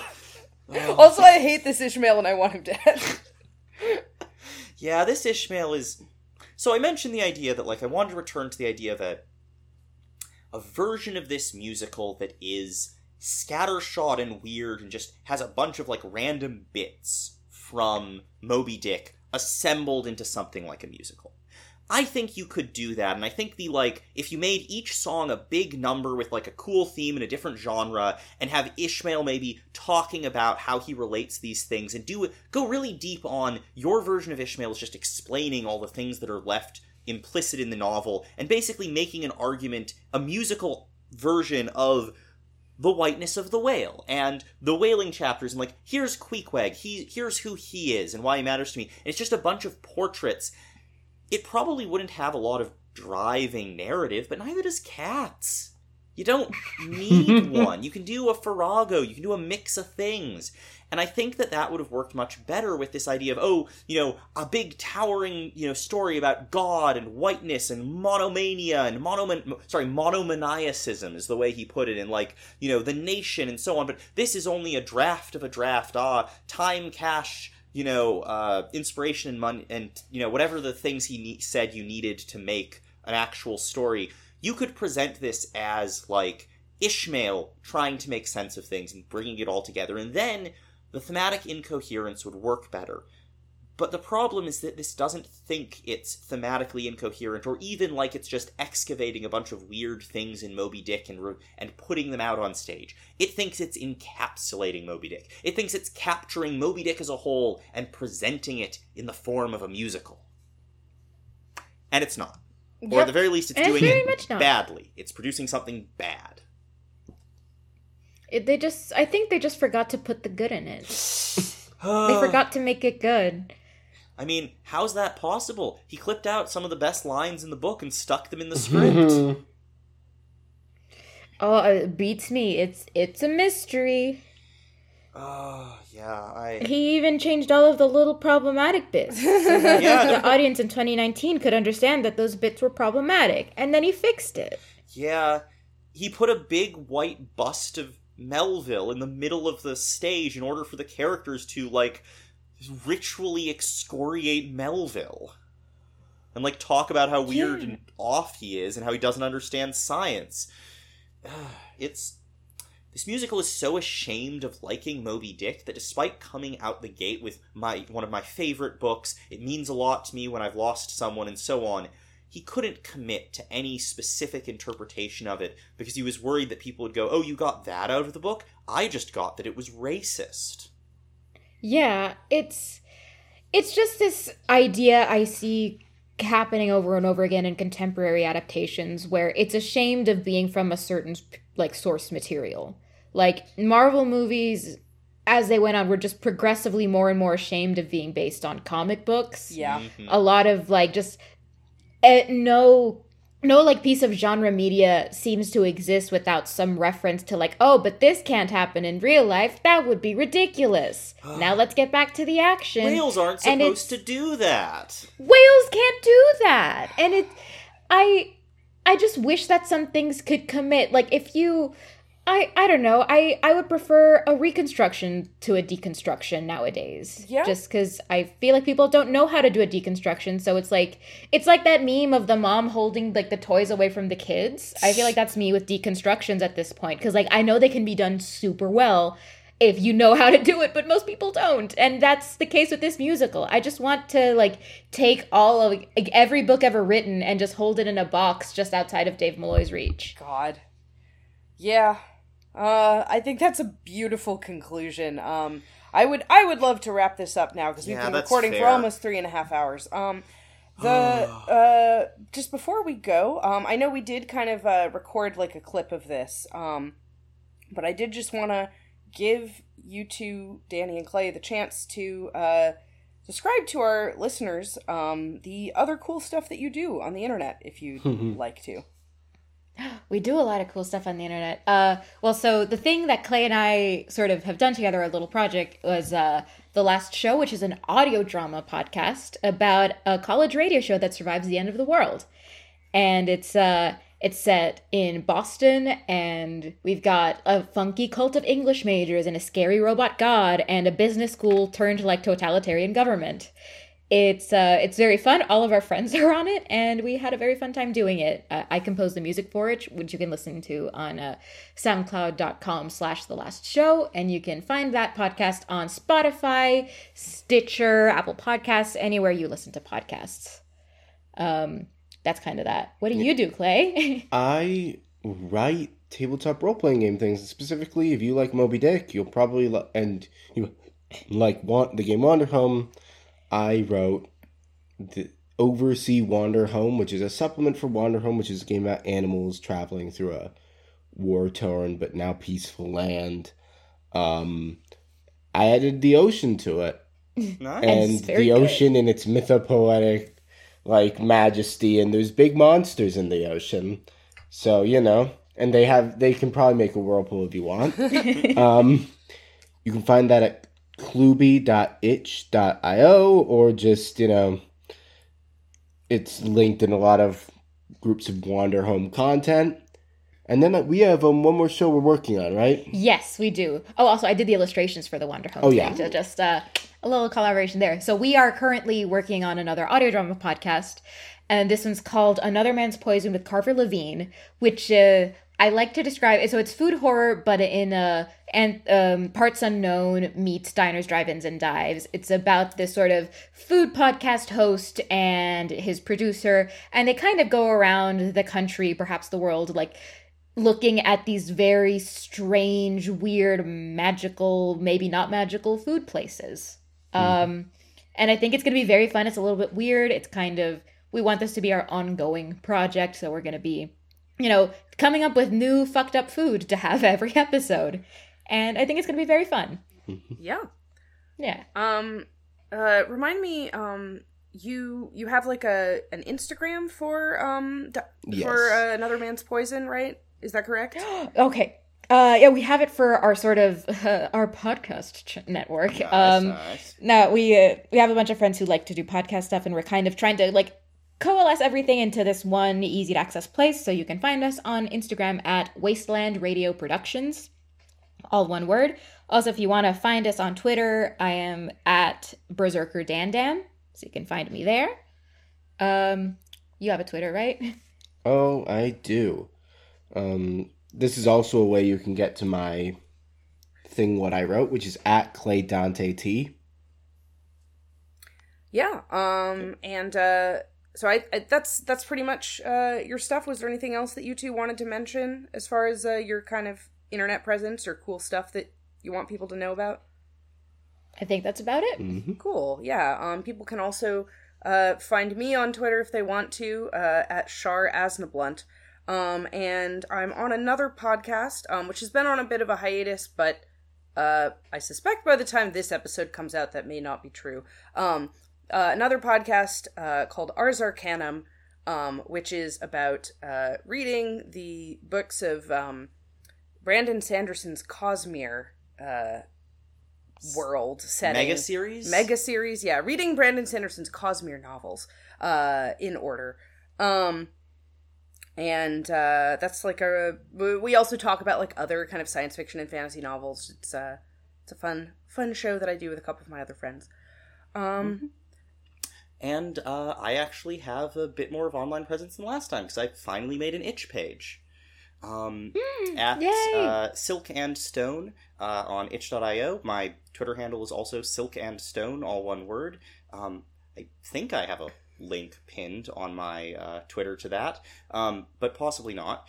And uh, yeah, I've currently got one little GMless game about being about uh, describing magical items that you have collected uh, to each other. It's inspired by the way that uh, Dark Souls, Bloodborne, the whole FromSoft sphere does story via item descriptions, and I thought it would be fun to mess around in that. But I plan to have other things there, hopefully relatively soon. Um, and you know, keep an eye out for that. Hopefully, maybe someone, please.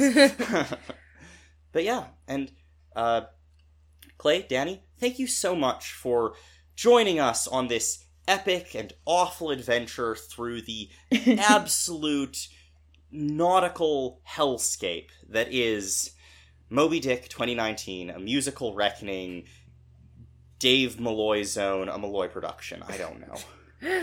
yeah. Yeah, some some nautical nonsense here for sure. Oh yeah.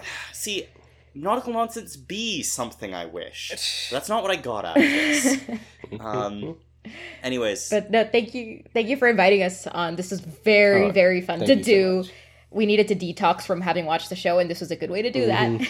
you know, This was talk therapy. talk Therapy, because you know trauma distorts changes time. right? Yep, yep, uh, Yeah. yep, yep. Uh, there are some there are some musicals that loop in your head. Uh, but so do we want to do the outro?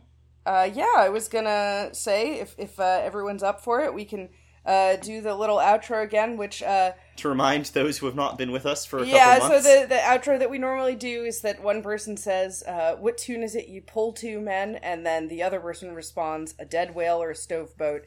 And uh, the thing that we did the last couple episodes, if you'll recall, was that we all tried to say that at once, and it became a bit of a mess. Uh, and that's fine.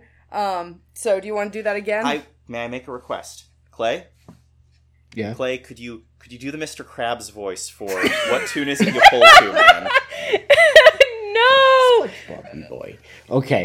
I love. I'm this. looking for it because I I need to remember the phrase. I'm looking. It's- I, I'm scrolling past it to our in our chat. Yeah, Yep. sorry. Um, I could also just like send it to you now. I found okay. it. I found Yep. it. I found it. We're Fantastic, good. Fantastic. okay. Arr, arr, arr. What tune is it you pull to, men? A, dead whale or a stove boat? Amazing. Yay. Thank you so much, gentlemen. That's cinema, baby. Oh.